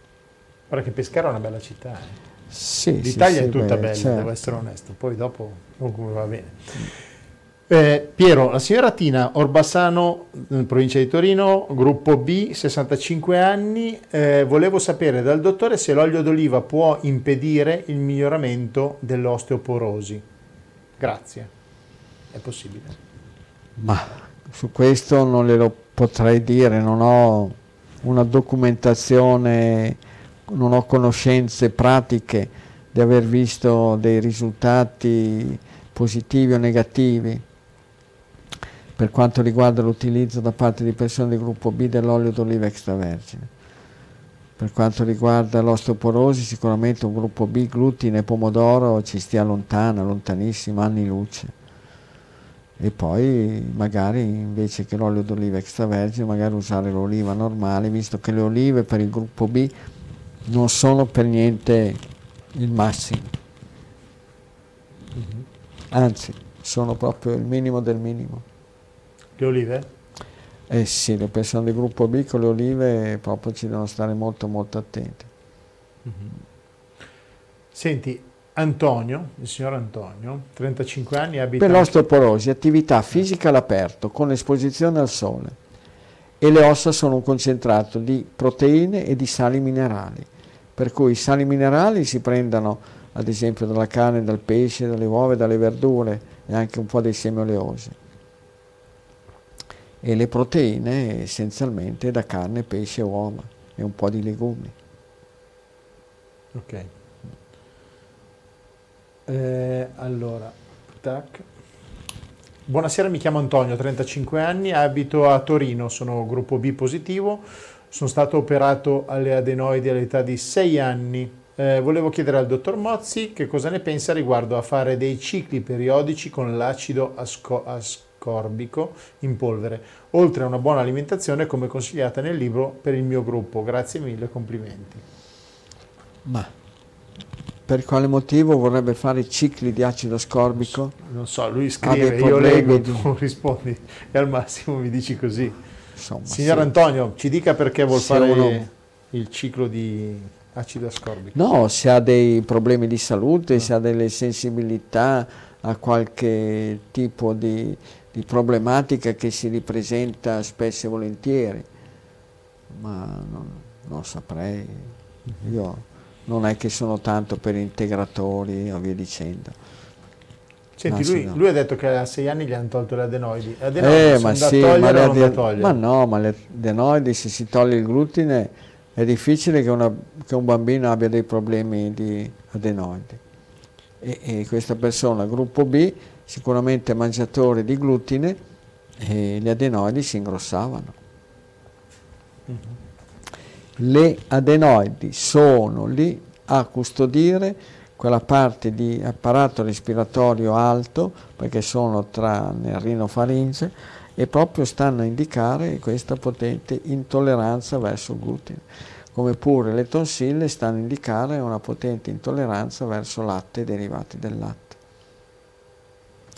Vedi, se ci fosse una ricerca come si deve, una ricerca che va a ricercare le cose, potrebbero farle anche per queste problematiche semplici, lievi, non, non patologie spaventose. Andare a vedere nei popoli che ad esempio non usano il glutine in Oriente, quanti sono i bambini, ragazzi e ragazzini che vengono sottoposti a, all'intervento chirurgico di asportare le adenoidi. E così pure andare a vedere presso popoli dove non c'è l'uso di latte e derivati del latte, vedere quanti sono gli adolescenti, i bambini, i ragazzi, ragazzini o ragazzine che hanno necessità di asportargli le tonsille. Ma niente, non se ne parla. Nessuno si prende la briga di fare ricerche così semplici e elementari dal costo basso e bassissimo, perché poi potrebbero essere raffrontate, confrontate, comparate con ciò che avviene presso altri popoli, altre nazioni, dove c'è ad esempio l'uso ecco, considerevole di latte derivati del latte e così pure di cereali col glutine. Ok. Senti, qua c'è un, uh, un papà, un papà che scrive Salve dottor Mozzi per mia figlia che ha 17 anni, un gruppo B positivo, è alto 1,70 m. Tutti B adesso, eh, c'è una raffica di B. Si sono messi d'accordo, dai. Eh, allora, eh, no, anzi è una mamma, la signora Laura. Ok. Eh, signora Laura, che salve dottor Mozzi, figlia, mia figlia 17 anni, gruppo B positivo, alta 1,70 m, pesa 53-54 kg, ehm, eh, soffre di emorragia da ciclo, ha anemia. Cosa posso dargli? Prenda, prende la vitamina K e il ferro che però le crea malessere. Eh, ci segue dall'Emilia Romagna. Eh, arrivano dalla Sicilia ma sono... Il gruppo del sangue? gruppo del sangue della ragazza è gruppo B. B. Eh, ma in quale angolo della Romagna? Signora Laura, il dottore vuole sapere qualcosa ma vive, in più. vive in Sicilia o vive in Romagna? No, arrivano dalla Sicilia, eh. però viviamo in Emilia Romagna. Eh, attenzione, prodotti tipici dell'Emilia Romagna, della Romagna, le piadine, un concentrato di glutine occhio, perché poi sulle piadine ci viene messo di tutto e di più, forse anche peggio eh, rispetto a quello che viene messo sulle pizze. E certo, se ha questi problemi deve stare attento. Come ho appena detto in precedenza, nella stagione della fertilità le donne devono fare gli esami del sangue prima del ciclo e non dopo, se no ci sarà sempre e comunque anemia e poi quando c'è anemia per qualsiasi gruppo del sangue o latte derivati del latte o cereali col glutine, in genere sono i maggiori responsabili. Quindi, signora alla larga. E nella settimana che precede il ciclo, rigare dritti, drittissimi, perché se, se, una donna in età fertile, ossia quando c'è il ciclo, riga dritta drittissima con l'alimentazione, la settimana che precede il ciclo, credo che riesca a passare indenne le, i giorni del ciclo senza avere tutti quei grossi problemi di dismenorrea, di essere a terra, di avere un ciclo emorragico, di, di proprio malessere, mal di testa, mal di pancia, tutte queste cose qua. Okay. Perché dovete sapere che in precedenza, negli anni, nei decenni che ci hanno preceduto, non c'erano tutti questi guai, questi malesseri, perché l'alimentazione era di una semplicità disarmante, non c'erano tutte le schifezze, le porcherie che sono a portata di mano adesso, soprattutto per le giovani generazioni. Adesso ci sono, c'è una disponibilità troppo esagerata, troppo marcata, di alimenti decisamente tossici e le donne sono quelle che facilmente ecco, ne subiscono i danni principali, i danni maggiori. Ok. Andiamo avanti? Secondo te questa domanda da dove arriva? no, da, da, che gruppo? Va bene. Eh, mi chiamo Daniele, ho 37 anni, scrivo da Barcellona, Pozzo di Gotto. Ultimamente ho dolori alle gambe costanti, sono un gruppo B. Possono essere i semi oleosi, mangio parecchie mandorle, qualche noce e un po' di cioccolato fondente. Grazie e complimenti per la trasmissione. Eh sì, è possibile che troppi semi oleosi eh, le creano dei problemi, così pure dolci e zuccheri, compresi cacao e cioccolato, così pure se in Sicilia anche i cannoli siculi e così pure i cereali col glutine.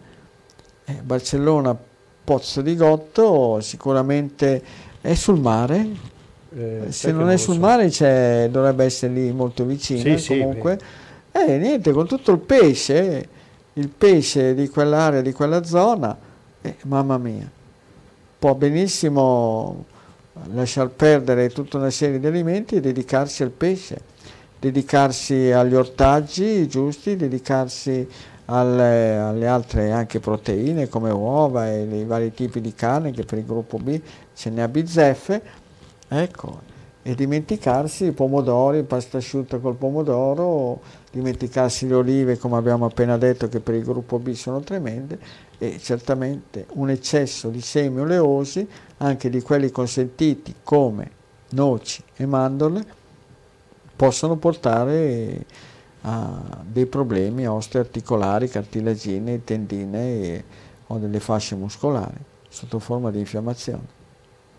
Mm-hmm. Allora, qui c'è una signora, la signora Rosalpa, che ci scrive dalla Mezzia Terme. Buonasera dottor Mozzi e buonasera Paolo, io volevo solo dare la mia testimonianza, sono un gruppo zero, ho comprato il libro e da quando seguo questa alimentazione ho risolto parecchi problemi di salute, grazie di esistere.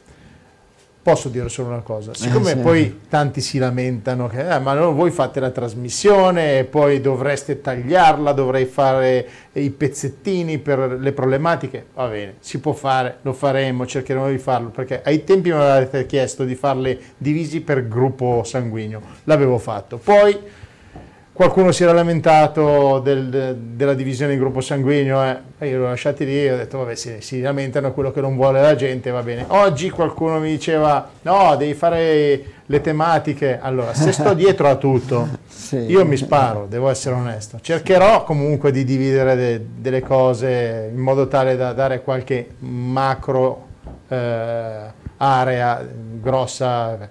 Ma il mio consiglio è compratevi il, il libro, sul libro c'è scritto tutto, è bello facile, è facile, ci sono i colori con eh, i pro- i- gli alimenti eh, da non mangiare, quelli da mangiare, da- su quella base lì poi, se volete seguire la trasmissione, seguite la trasmissione, noi cerchiamo di fare un discorso di una sera, di un paio d'ore, due ore e mezza, quello che facciamo, che non vi stanchi, cioè cosa facciamo? Due ore e mezza a parlare di il gomito o il...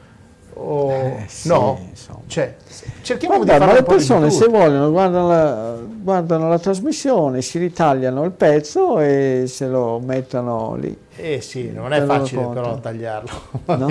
No, Non si, non si riesce a... bisogna fare un lo- montaggio. Ah. No, ma tipo una persona non può arrivare, sente... Eh, ma si piglia tutto- tutta la trasmissione. Non so se, non so se cioè, ci vogliono delle attrezzature per tagliare il pezzettino.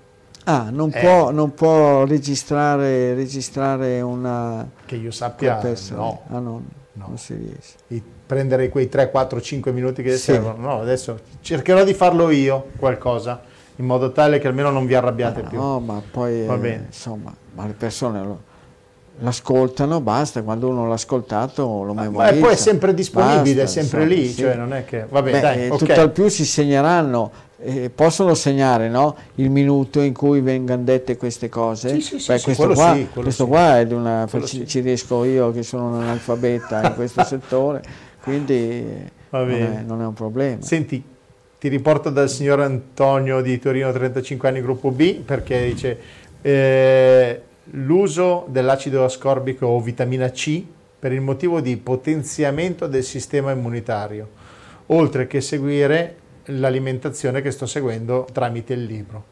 Per adesso non ho patologie, sto bene e cammino molto. Grazie e complimenti per la puntata del dottor Mozzi. Gruppo B, no? Sì, Ah, guardi, per il potenziamento del sistema immunitario di una persona di gruppo B, io le consiglio la carne di agnello. Mi ricordo che qualche anno fa era stato fatto, erano usciti degli articoli su um, del- un tizio cinese che praticamente riusciva a vivere, a resistere con pochi indumenti addosso a delle temperature glaciali e costui mangiava praticamente quotidianamente carne di agnello. Gli agnelli, non quelli piccolini, eh, da latte, no, no, quelli grossi come fanno i musulmani, proprio dei belli agnelli come, come si deve. certo. Eh, a proposito, a proposito di, di musulmani, guarda che c'è stato un collega, Giuseppe, eh, che è un medico, che mi aveva chiesto se potevamo fare due chiacchiere sul Ramadan e che lui è, un, eh, si è, è convertito, è convertito al- all'Islam e allora è venuto e abbiamo fatto praticamente questa chiacchierata. e poi quel giorno lì ero, ero all'opera per la potatura che dovevamo fare velocemente perché oramai le piante stavano andando un po' avanti, le potature dei fichi, quindi abbiamo parlato intanto che potavo dei fichi, magari su arrampicato a 4-5 metri su, su un fico. Comunque c'è Giuseppe D'Amico, tre giorni Ago, condividi Whatsapp, Facebook e Twitter Quindi chi vuole leggere questa, e pare che sia stata questa intervista apprezzata molto dal, dal popolo musulmano e, e bene sì, perché cercavo di dare dei consigli come lo faccio con tutti quanti, ecco, non avendo proprio niente contro nessuno. E, oddio, Mhm. qualcuno poi che mi fa incavolare ce l'ho quando, quando con, ne combinano di cotte e di crude, però sempre pronto, sì. Uh-huh. Allora, eh, buonasera dottore, buonasera Paolo, grazie per dare questa possibilità di parlare con il dottore. Eh, sono una signora di Sotto il Monte, Bergamo, eh, gruppo A, alta 1,80 m, pesa 57 kg. Seguo il dottore da più di sei anni, ho risolto tanti problemi, sono molto contenta del mio stato di salute. Ho avuto anche il Covid a Natale, ora è da 15 giorni che noto una caduta di capelli importante. Secondo il dottore, può darsi che siano i semi oleosi oppure le uova?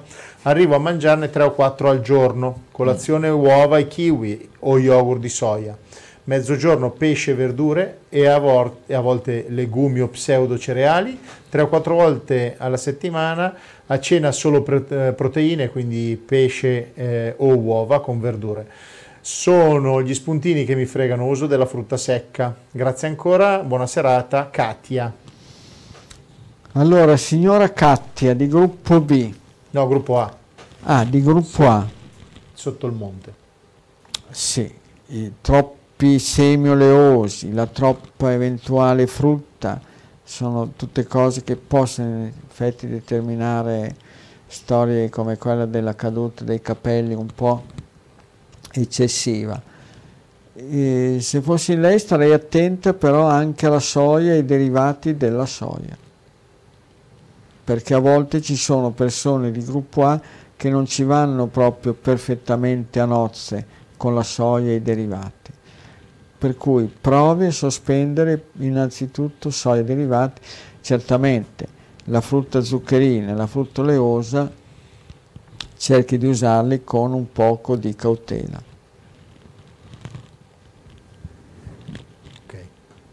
Eh. Ti... E poi ricordarsi che i capelli sono un concentrato, un concentrato di proteine e di sali minerali. Mm-hmm. Quindi bisogna imparare. Senti, ti, ti, leggo quello che ha scritto la signora Laura, quella della siciliana che poi è andata, che vive in Emilia Romagna. Grazie dottore, mio marito, volevo solo dirle che mio marito dopo vent'anni di allergia stagionale alla graminacee e paretaria non ha più l'allergia, solo con tre mesi di dieta del gruppo zero, quindi la ringrazio tanto. Fa Va bene, eh, che brava. No, soprattutto visto che ne abbiamo parlato abbastanza in modo, eh, ci siamo anche dilungati, un po' sulle allergie stagionali, bene. Questo qua è, è la testimonianza che si può benissimo convivere con le proprie caratteristiche, basta rigare dritti. Basta eliminare ciò che debilita e indebolisce il sistema immunitario, perché è tutto lì, la storia è tutto nel sistema immunitario. Capire quali sono le caratteristiche del sistema immunitario di ogni persona, di ogni individuo, questo qua dovrebbe essere veramente una grossa scommessa della cosiddetta scienza, della ricerca, altro che. Invece si cerca soprattutto in altre direzioni, si cercano dei presidi farmacologici, rimedi, vaccini e non invece come fare a non debilitarci e a irrobustirci invece il, la, capacità, la capacità immunitaria. Mm-hmm. Allora, noi ci fermiamo per eh, due minuti di pubblicità, ma torniamo subito e riprenderemo poi con Andrea, 30 anni, che è un gruppo B, tanto per cambiare, eh, però ha ripreso ad allenarsi e ci dirà cosa, come sta mangiando, così almeno poi il dottore o gli tira le orecchie o gli dice complimenti Andrea. Io secondo me gli dice che complimenti. Andiamo. Cerchi un'alternativa ai soliti gusti? Allora il Fruttarolo è il posto giusto per te. Farine di legumi, amaranto, miglio, grano saraceno, quinoa e molto altro. Prodotti naturalmente senza glutine, ma anche senza latticini o lieviti. Se anche tu credi fortemente che la salute inizia dal cibo, vieni a trovarci. Siamo a Pianengo, Cremona, in via Roma 13. Sul web negozio.ilfruttarolo.it o arriviamo noi a casa tua con comode spedizioni in tutta Italia. Sabato orario continuato dalle 8 alle 18. Vi stavo aspettando, sono iniziati i saldi invernali con sconti dal 20 al 70%. Entrate nei nostri negozi, cercate il bollino saldi. Questa è l'occasione giusta per acquistare risparmiando quel materasso, quel divano, quella poltrona che da tanto tempo desiderate. I saldi Mondoflex non sono solo su articoli di fine serie o da campionatura, ma anche sugli articoli più venduti, sui prodotti con dispositivo medico e sugli articoli con il marchio registrato AQG, alta qualità garantita. Saldi dal 20 al 70%, sempre con pagamenti rateali senza interessi con il recupero del 19% sui dispositivi medici oppure del 50% con il bonus mobili. Per la vostra salute scegliete l'eccellenza, scegliete Mondoflex, vi aspetto! Sono Emma Di Bella, anche io ero scettica, ma poi ho provato e oggi posso dire che sono guarita. Basta ansia, basta depressione, stop attacchi di panico, colite, allergie e 32 kg in meno, tutto a costo zero, solo seguendo l'alimentazione legata al gruppo sanguigno. Ho scritto un libro per raccontare la mia esperienza che ho intitolato Io sono guarita, semplicemente eliminando i cibi nocivi del mio gruppo sanguigno. Il libro è disponibile su Amazon e ordinabile in tutte le librerie. Quando devi arredare il tuo bagno, scegli di evitare sorprese. Affidati a chi ha più di 20 anni di esperienza nel settore. Un'esposizione totalmente rinnovata dove potete trovare i migliori prodotti delle aziende leader abbinate alla professionalità e alla competenza del nostro staff. Siamo Dimensione Bagno, da sempre realizziamo, ristrutturiamo e arrediamo ogni tipo di bagno, con la garanzia di un servizio completo e certificato. Sostituisci la tua vecchia vasca con un nuovo e più funzionale box doccia, usufruendo dei benefici fiscali. Questo è il momento. Dimensione Bagno ti offre un lavoro veloce, preciso e a prezzi convenienti. Per il bagno migliore che tu possa desiderare, scegli Dimensione Bagno, a Pessano con Bornago sulla statale Gratemelzo e sul web dimensionebagno.it. Dimensione Bagno, l'esperienza del benessere.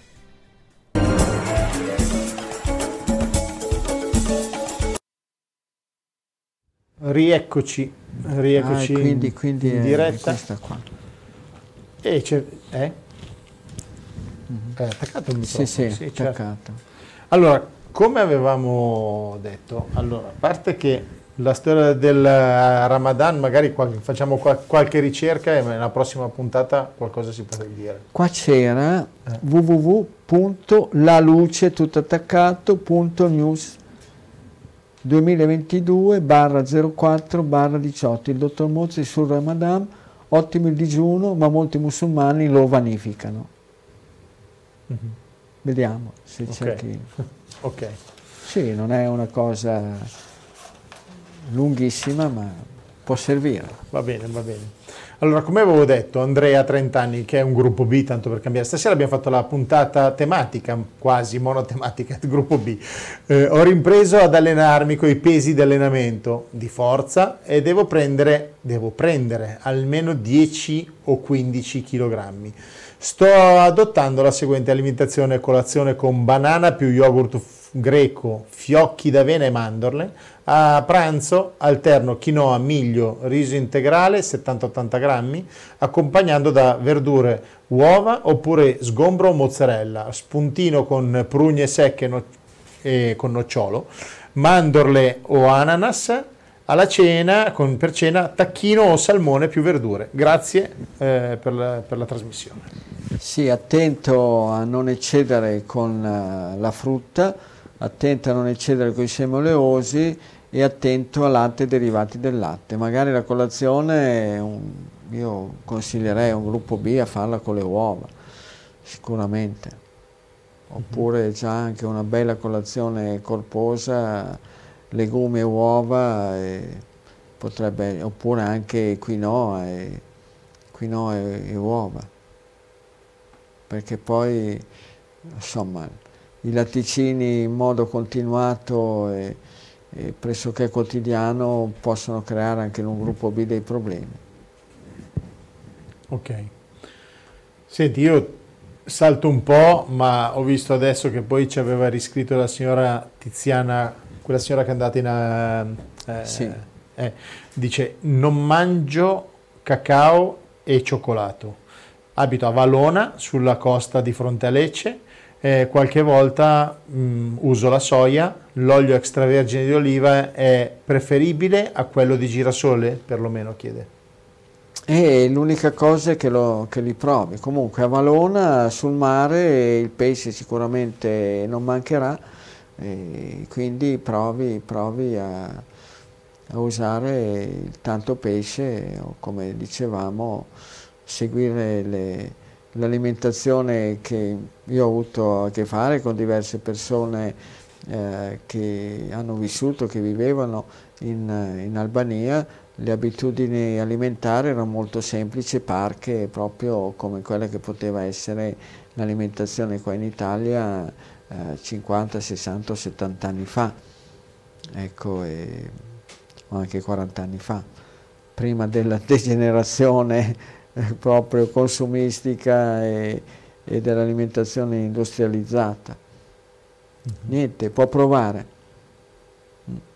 Ok.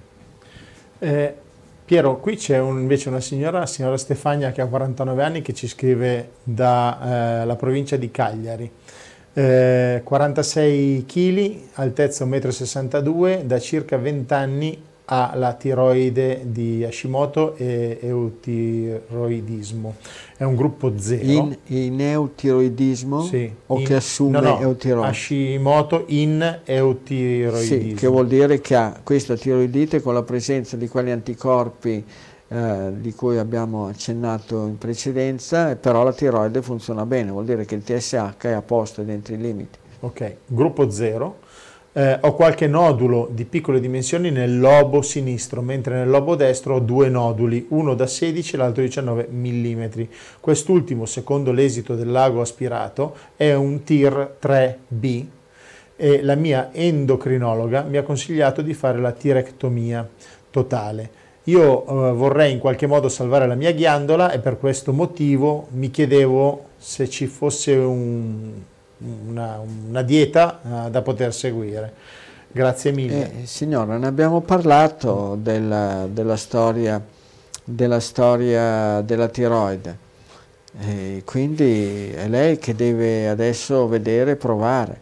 Magari prima di farsi togliere la tiroide del tutto, forse varrebbe la pena due o tre mesi metterci un grande impegno. È sufficiente proprio anche come ho detto per eh, altre situazioni, seguire quello che c'è scritto sul libro Covid-19 patologie virali, che proprio può essere adatto adattissimo a quegli schemi alimentari ecco, che sono proposti per problematiche abbastanza serie. E, insomma, in Sardegna il pesce non manca, gli agnelli non mancano e c'è da stare attenti invece ai vari ai vari Carasao, Maloreddu e cose, e cose simili. Mm-hmm. Certamente questo qua è, ad esempio, c'è la diceria, chiamiamolo così, la vulgata, che chi ha problemi di ipotiroidismo in genere una, sono persone su di peso. Invece a leggere, a leggere i dati di questa signora, l'altezza e il peso, ci si accorge che invece ci possono essere benissimo anche persone che sono in, per nulla in sovrappeso, anzi sembrano quasi anche leggermente sottopeso e che ciò nonostante hanno problematiche di ipotiroidismo. Perché in genere si dice che quando c'è l'ipotiroidismo le persone sono su di peso, quando c'è l'ipertiroidismo le persone sono sottopeso, invece non ha fatto vero e questa, questa signora con i suoi valori ecco, riferiti all'altezza e peso lo dimostra. Quindi, signora, provi, ci metta buona volontà, pesce, pesce a volontà. Ok. Eh, Piero, c'è un'altra signora da Cagliari che scrive Marina, eh, che è alta 1,64 m, pesa 54 kg, eh, non dice il gruppo sanguigno, però, se, vabbè, vediamo. No, sì, gruppo 0. Sì. E Ma in Sardegna sono quasi tutti gruppi 0. Eh, sì, però sì, vorrebbe capire come mai tu sconsigli l'uso dell'aceto, perché sembra che a lei piacciono i crauti fermentati al naturale, ma anche con l'aceto. E come mai tu l'aceto lo sconsigli? Ah, lo prova, lo vede e poi lascia decidere al suo stomaco quel sapore di aceto che le continuerà a venire su e giù. Ma i crauti si sono fermentati, non hanno bisogno di, di metterci l'aceto. C'è già il sapore acidulo che deriva dalla fermentazione. E poi se le compaiono problemi alle articolazioni, polso, gomito, spalle, cervicale, che non si lamenti. Se comincerà ad avere problemi di acidità, reflusso gastrico, non si lamenti. Dopodiché ognuno è libero di fare come ritiene opportuno. Ok. Andiamo avanti con ancora domande o devi chiudere qualcosa? Eh perché... no, facciamo, perché siamo già allora... No, eh, non volevo... C'è ancora un po' di tempo. No, sì, sì, sì, va bene, sì. va bene. Allora, guarda, eh, buonasera, sono Laura, 42 anni, gruppo 0, seguo la dieta, mi sono stati però diagnosticati dei neurinomi multipli spinali e i medici mi hanno consigliato di fare un test genetico per la, le neurofibromatosi. La dieta può servire anche in questo caso eh, di malattia genetica ad evitare la proliferazione tumorale? Grazie per la risposta. Laura, 42 anni. Da dove? Da dove non lo dice? Ah, santo cielo, ormai dovrebbero averlo capito che devono dire. E insomma, questa storia qui, quando ci sono storie abbastanza impegnative e severe, ecco, bisogna sapere di tutto e di più per cui, eh, ma certamente in ogni caso bisognerebbe sapere quando è comparsa questa cosiddetta neurofibromatosi, patologia, malattia genetica. Mm-hmm. Da quanto tempo? Se ce l'aveva dalla nascita oppure se è comparsa avanti nel tempo.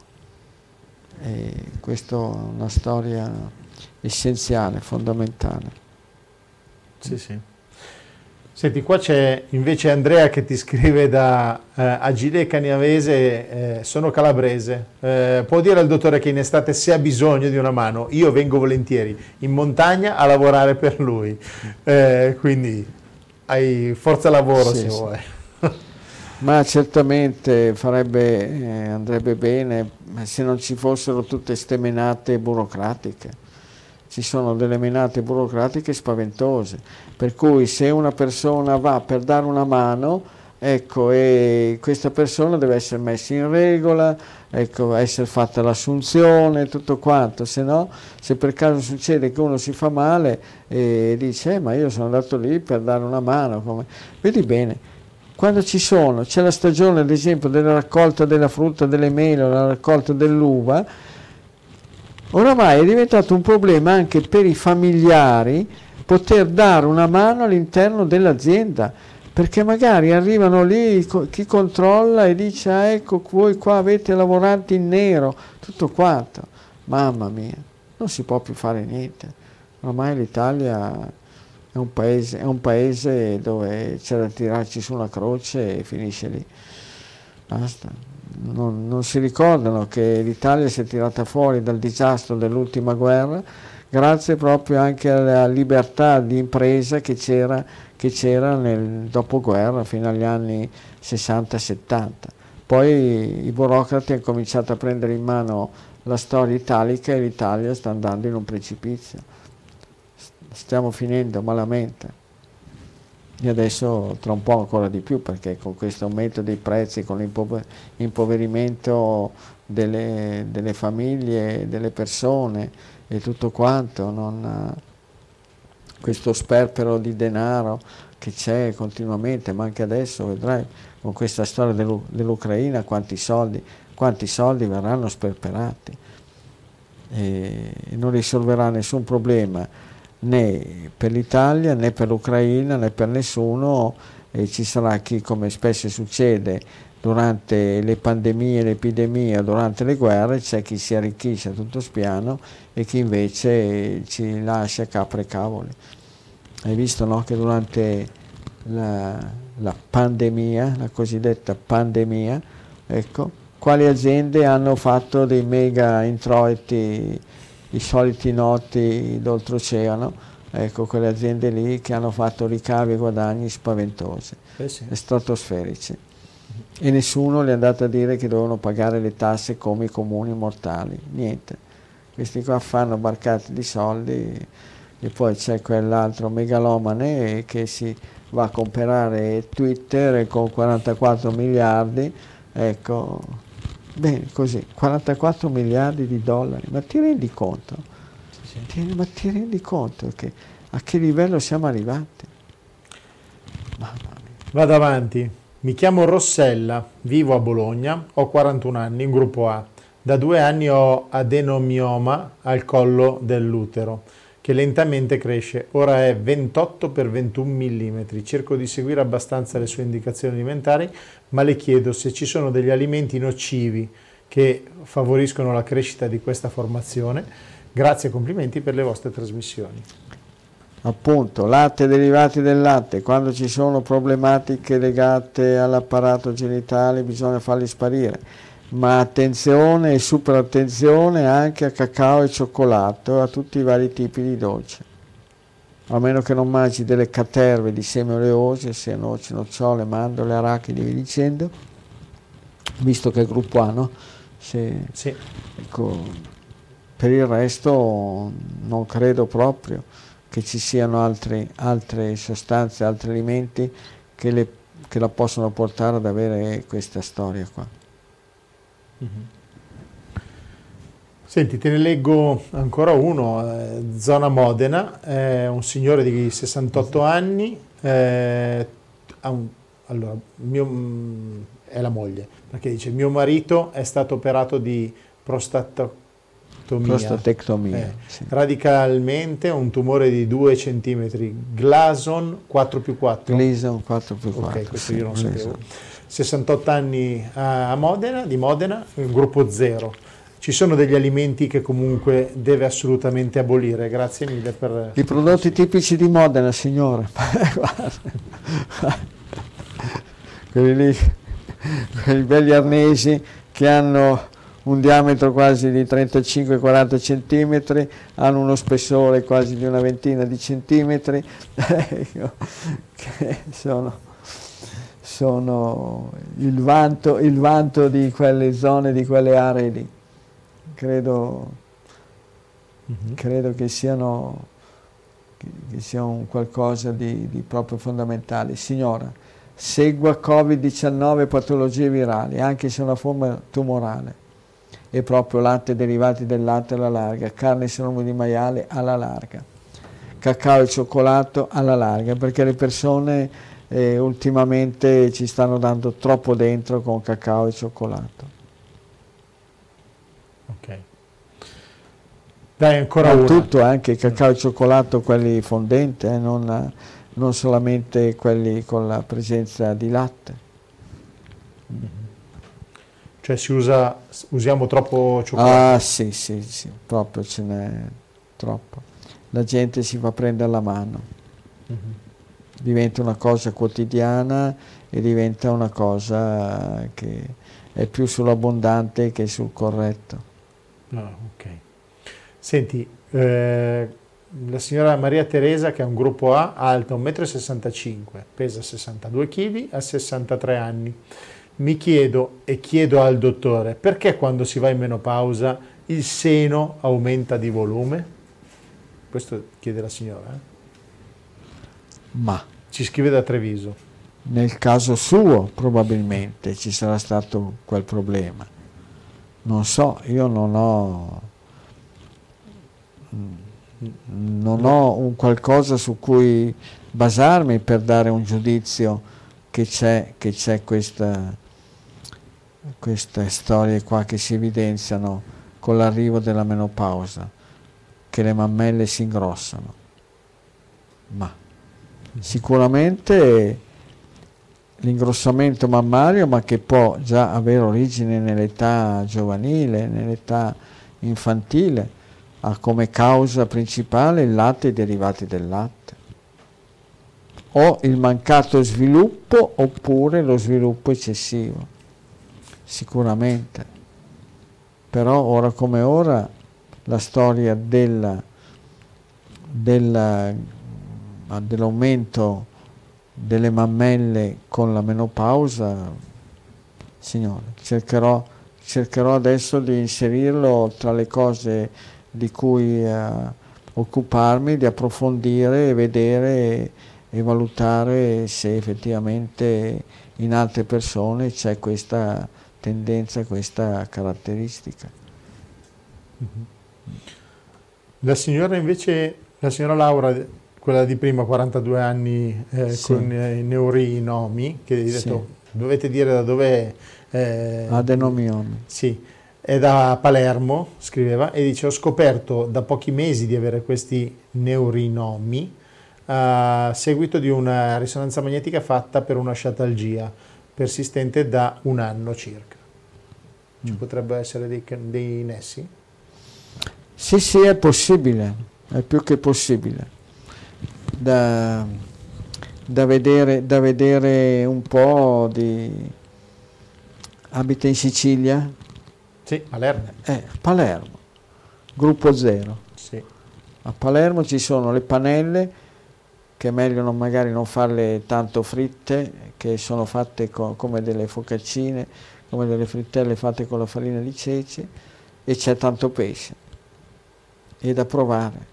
Legumi giusti, adatti, adeguati al gruppo zero, ossia ceci, piselli, cannellini, fave, fagioli dell'occhio, fagioli neri, eh, ce n'è un bel po' e, e poi il tanto, il tanto pesce. Mm-hmm. Dopodiché eh, bisognerebbe vedere, valutare come, come evolve la situazione. Certo. Va bene. Piero, siamo arrivati a battute finali, io so, sì. cioè, hai qua 200 fogli, secondo me qualcosa devi sì, ancora dire. Sì, sì, beh, c'era... Beh, sempre per stare, sai, C'è sono... anche questa ricetta qua, la dici alla fine? Ah sì, questa qua, la ricetta della felicità di una maestra di, di, un, di, di 60-70 anni fa.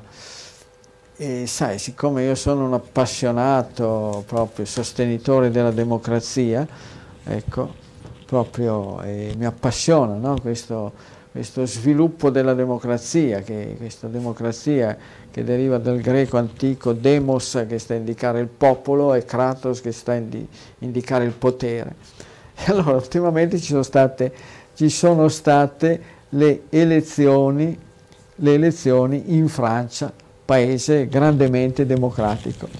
E siccome non mi accontento della solita pappa ecco, fritta, rifritta, eh, cotta e ricotta, ecco, mi sono andato a vedere i dati delle elezioni francesi.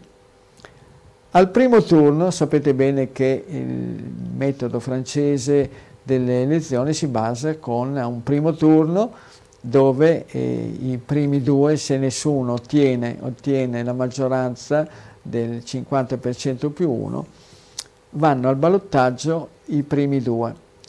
L'astensione è stata del 26,31%. Poi ci sono stati tre concorrenti che hanno ottenuto un discreto risultato. Il primo, Emmanuel Macron, presidente uscente, al primo turno 27,84 27,84 neanche il 28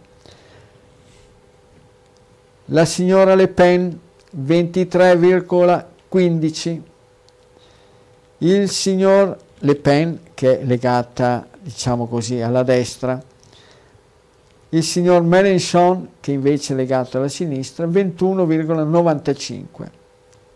Bene. Alla fine della storia è stato eletto il signor Macron perché al secondo turno con una astensione del 36,77% ha vinto con il 58%, la signora Le Pen con il 42%. Bene, ditemi voi, un paese dell'importanza della Francia che a livello, che, tra l'altro a livello mondiale occupa un seggio nel Consiglio di sicurezza dell'ONU, delle Nazioni Unite, e che in Europa, insieme alla Germania, è eh, uno Stato guida. Noi siamo un gradino un po' più sotto, anche se continuiamo a dire che facciamo parte... Prima c'era la Troica che era Germania, Francia e Gran Bretagna poi quei signori se ne sono andati fuori dai piedi, io sono stato molto contento che se ne siano andati fuori dai piedi perché ci hanno recato un grande danno, ci hanno boicottato, hanno succhiato risorse e ci devono dare, cioè ci devono, devono dare all'Unione Europea 33 miliardi, che non sono bazzecole, sarebbero stati in lire 66 mila, 66 mila miliardi di lire, pensate un po' voi. Comunque uno che ha ottenuto il 27,84% occupa il potere, diventa presidente di una nazione importante, importantissima come la Francia. E questa, signori miei, è la democrazia. Non mi sembra potere del popolo, perché tra gli, ast- gli astenuti, la destra, la sinistra, il signor Macron ha ottenuto poco più di un quarto dei voti e uno con un quarto dei voti ottiene, ottiene il potere che, dura, che durerà cinque anni. E cosa vuoi farci? È così. Questa, signori miei cari, così è, se vi pare, questa è la democrazia, potere del popolo. A me sembra tutto tranne che potere del popolo. Pretenderei che almeno almeno uno per arrivare al ballottaggio devo ottenere almeno il 40% dei voti, se no si ripetono le elezioni, altrimenti già così non è una maggioranza assoluta, però almeno sarebbe già un segnale che bisogna, se no come può fare gli interessi di tutta la Francia, che, che praticamente ha preso 27, 27 voti su 100. Ed è poi sempre pestare sulla informazione, sulla correttezza e per accontentare i signori che dicono che mi occupo di politica, ecco, volevo dire questo, che mi è stato scaricato da www.ilparagone.it nell'attualità, in data 12.4, un articolo che riguardava, riguardava i fattacci di quella cittadina a nord di Kiev, Bucha, dove sono stati trovati cadaveri buttati per strada, tutti con colpo di fucile o di pistola alla nuca e tutto quanto, e venivano riprese, venivano ripresi quelli che si riteneva fossero i responsabili di una brigata a Zambekovic, l'unità 51460, chi sono il comandante e la brigata accusati del massacro di Buccia. È stato fatto una ricerca da, fa, da parte di un uh, bravo giornalista, se non sbaglio, del, del manifesto, del quotidiano Il Manifesto, dove alla fine risultava che quelle persone, quei militari che venivano praticamente indicati come responsabili che sghignazzavano, che se la ridevano davanti a questi massacri, non avevano mai messo piede a Buccia. Erano invece, erano, dice, nell'immagine compare una ventina di, di ragazzi giovanissimi in divisa con l'aria contenta, qualcuno ride apertamente, uno fa ciao con la mano. E qual è la verità dietro questa foto? In poco tempo salta fuori che la foto è del 2019. e il giornalista del manifesto Luigi De Biasi trova interviste a alcuni dei soldati raffigurati scoprendo che si tratta di un gruppo di coscritti. Quelli nella foto dovrebbero essere gli autori della strage di Buccia. La foto l'hanno pubblicata molti quotidiani martedì, spiega De Biasi. Sono riuscito a parlare con uno di loro, vivono in Yakuzia, Yakuzia è proprio in Siberia sparata hanno lasciato l'esercito da mesi, non hanno mai messo piede in Ucraina, neanche da civili. Uno dei militari nelle immagini, Vladimir Osipov, Osipov 20 anni, mi ha detto che la foto l'hanno scattata a Karabo, Karabarovsk nel 2019 all'inizio della leva. Lo hanno congedato a dicembre, da allora è tornato in Yakuzia, vive con la famiglia.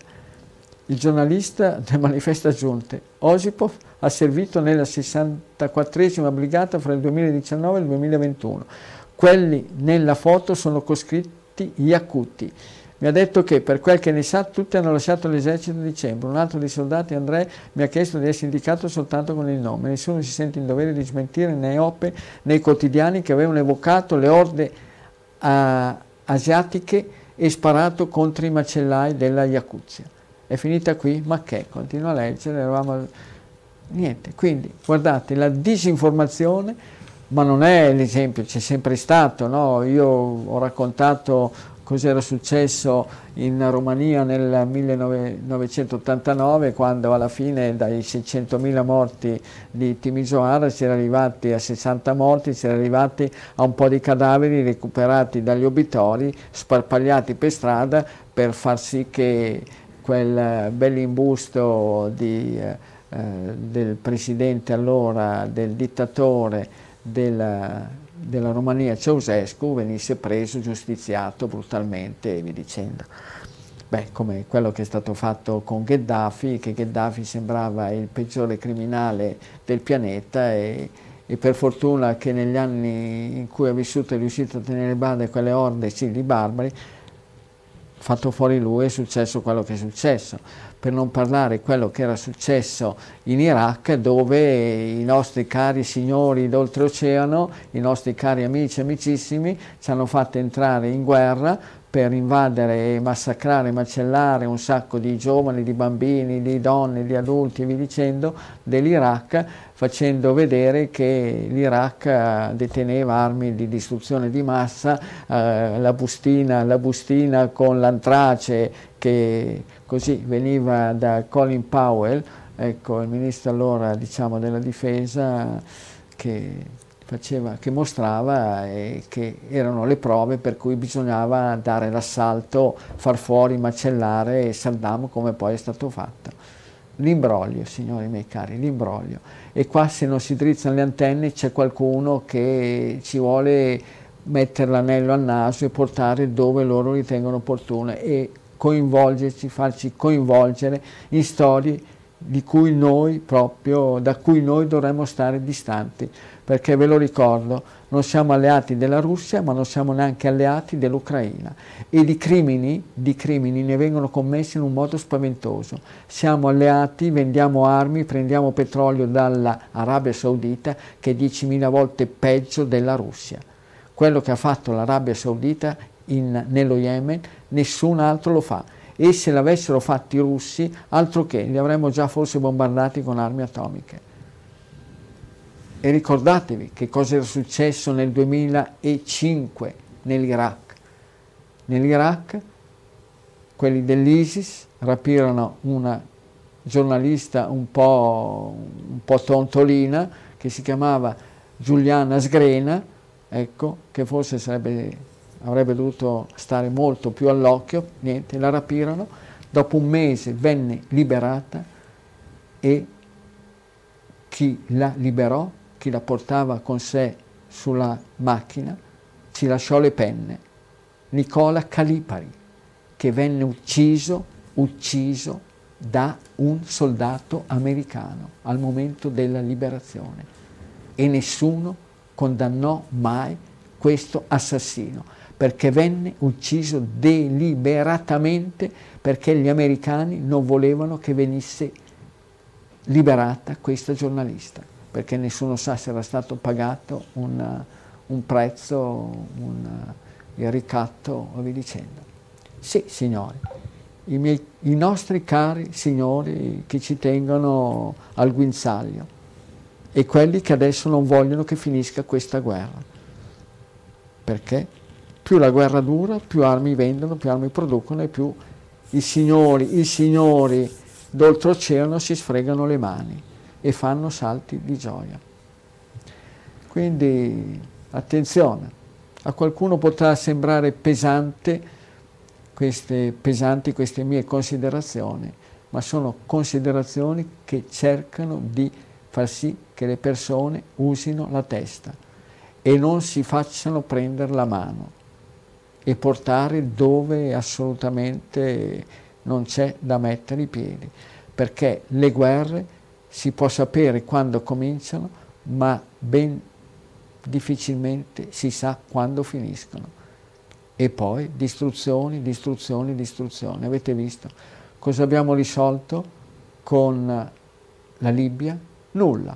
Crisi nera, grossi, grossissimi guai per l'Italia. Abbiamo risolto qualcosa in Iraq?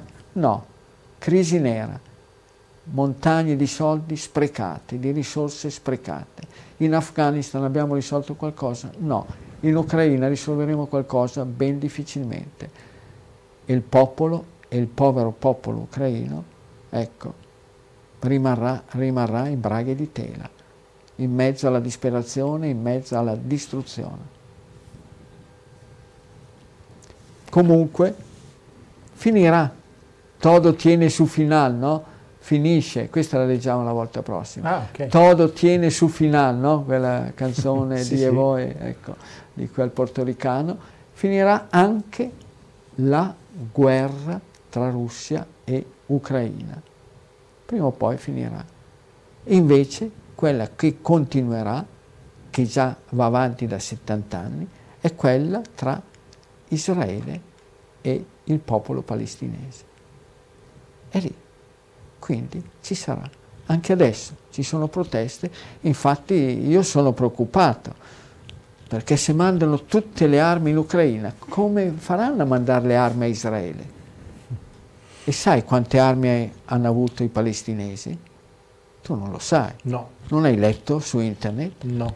Ma gli devono essere arrivate due camionate di fionde. Due camionate di fionde. Armi micidiali, armi letali. Quindi lo Stato di Israele, lo Stato ebraico, che adesso difficilmente potrà avere, essere foraggiato da armi d'ultimo modello, eh, dovrà, dovrà vedersela con questi palestinesi, con queste armi tremende, terribili, le fionde d'ultima generazione, ecco, che sai, che tirano con una precisione millimetrica. Certo. Eh, quindi... Senti, Piero, eh, mi avevano detto le solite persone sì. che non vogliono che parliamo di politica, di non parlare neanche di calcio, però tu hai, oh. vi, hai visto il rinvio del portiere? hai, visto, hai visto che cosa? Eh, la gente non si deve mai disperare. Quelli del Milan eh, si stavano già un po' disperando, dicendo ecco adesso, adesso il, eh, l'Inter vince, ci passa davanti, poi vince anche le altre, ha vinto lo scudetto, invece cosa è successo? È successo che un portiere un portiere che dicono che era anche bravo. No, no, sicuramente bravo. Ma una cosa che neanche in terza categoria eh. si vede, ma neanche in un campionato di calcio femminile. Non che io ce l'abbia con le donne, però quando vedo giocare le donne in effetti mi sembra che ci sia una bella differenza. E niente. Va bene. E, così, così abbiamo parlato anche di calcio. Abbiamo 30 parlato secondi, di calcio, eh, certamente. Poi c'è da dire che chi lo sa, adesso stiamo a vedere, ieri fi- è finita in parità la, la, partita, la, partita, della Roma di Mourinho con l'Ester e, e, potrebbe essere che al ritorno se la Roma vince eh, sarebbe l'unica squadra, già adesso è l'unica che è sì. riuscita ad arrivare alle semifinali, ecco a volte non bisogna mai fasciarsi la testa. Certo. Sì. Va bene, allora... E, e attenzione, ecco, riguardo, riguardo alla all'informazione deviata. Attenzione, perché la seconda guerra è andata come è andata, bene, è stato, è stato sconfitto il nazifascismo e tutto quanto, però ricordiamoci che c'è stato qualcuno che non è stato sanzionato, che non solamente in Italia ma anche all'estero, ma in Italia non è che si è tirato molto indietro, eh, che ha bombardato brutalmente le città italiane, alcune sono state rase al suolo, come Foggia, ma anche qua vicino a noi c'è Vesimo, quel borgo dove è stato fatto un crimine tremendo, ma la scuola di Gorla, più di 200 morti, 190 bambini in un colpo solo. Adesso pare che, pare che in Ucraina siano morti all'incirca 201-205 bambini in totale. Ma a Gorla, a Gorla, che non è tanto distante da Piazza Loreto, è su verso Viale Monza, in un colpo solo. E non erano i nazisti e i fascisti che bombardavano, che rasavano, rasavano le città, che hanno distrutto, devastato Monte Cassino anche se non c'era dentro nessuno. Quelli che hanno, hanno raso al suolo, raso al suolo, Dresda, quando la guerra oramai era stata persa, era già finita, che hanno sganciato due bombe atomiche e per questi crimini di guerra non è mai stato pagato nulla, neanche un centesimo di qualsiasi moneta e nessuno ha mai fatto un giorno di carcere. Attenzione, usiamo la testa, la memoria, studiamo bene le cose, perché c'è ancora qualcuno che nel DNA ha lo sterminio. Certi popoli ce l'hanno quelli che non hanno praticamente nei secoli, nei secoli modificato, attenuato determinati geni bellici. C'è qualche popolo molto giovane, recente, che nel DNA ha lo sterminio. Quindi attenzione. Ok, allora 342 397 2391, lo vedete scritto tutta la trasmissione, ma siccome poi la trasmissione va anche in formato radio sulla web radio e in podcast su Spotify, eh, mi piace ricordare tutti i riferimenti, quindi 342 397 2391, numero WhatsApp per le vostre eh, domande scritte e il numero WhatsApp è anche attivo per le vostre telefonate. Stasera eh, ne è arrivata una adesso, ma siamo in chiusura, quindi eh, la prossima volta. Eh, altrimenti la mail info-dottormozzi.it dove potete mandare eh, le mail direttamente al dottore. Ovviamente eh, mandate cose che siano importanti, non eh, ho il dito storto, mi si è rotta l'unghia, perché dottore ha anche tante altre cose da fare, quindi eh, poi non lamentatevi che magari vi risponde mh, tanto dopo. Eh, allora, vi ricordo anche che quei prodotti con la sua faccia che trovate su Facebook o su Google Advertising eh, non c'entrano niente con il dottore, l'abbiamo detto all'inizio, lo ridiciamo anche alla, alla fine, eh, lo diremo sempre in, finché serve. Eh, quindi Germitox, Germixil e tutte le altre schifezze che si trovano con la faccia del dottore non sono prodotti eh, in vendita. Sì, o... sì, prodotti per i vermi intestinali, eh. per dimagrire, ma per l'amor del cielo Ecco, mai, mai, pubblicizzato niente, mai autorizzato nessuno a usare la mia immagine. Poi lo sapete bene che non sono tanto d'accordo su integratori, mica integratori, tutte queste storie qua. Poi ognuno è libero di fare, però quella è un grande, grandissimo imbroglio. Certo.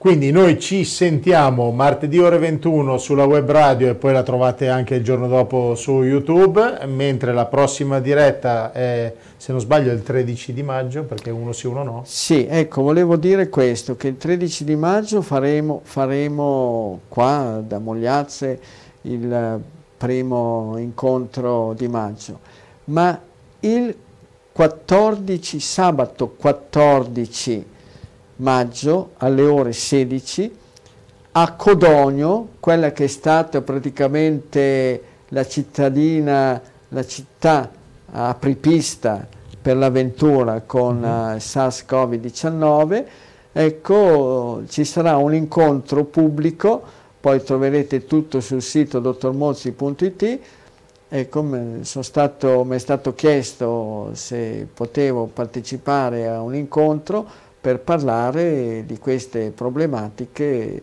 Covid, non Covid, come è stata, è stata gestita, come è andata avanti la storia, come sarà eventualmente nei prossimi mesi o anni o decenni.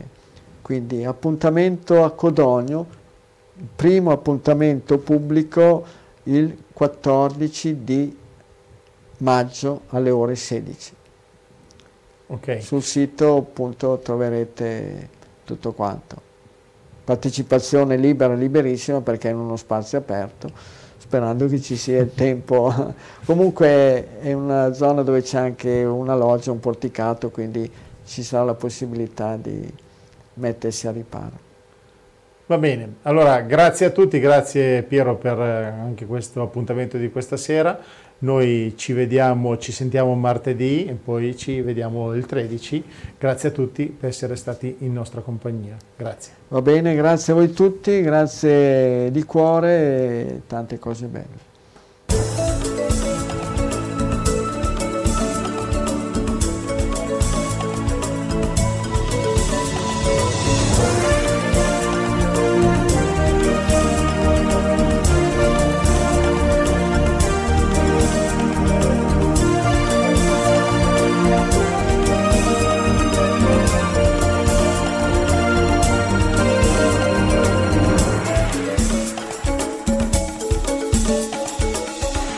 Un'alternativa ai soliti gusti? Allora il Fruttarolo è il posto giusto per te. Farine di legumi, amaranto, miglio, grano saraceno, quinoa e molto altro. Prodotti naturalmente senza glutine, ma anche senza latticini o lieviti. Se anche tu credi fortemente che la salute inizia dal cibo, vieni a trovarci. Siamo a Pianengo, Cremona, in via Roma 13. Sul web negozio.ilfruttarolo.it o arriviamo noi a casa tua con comode spedizioni in tutta Italia. Sabato orario continuato dalle 8 alle 18.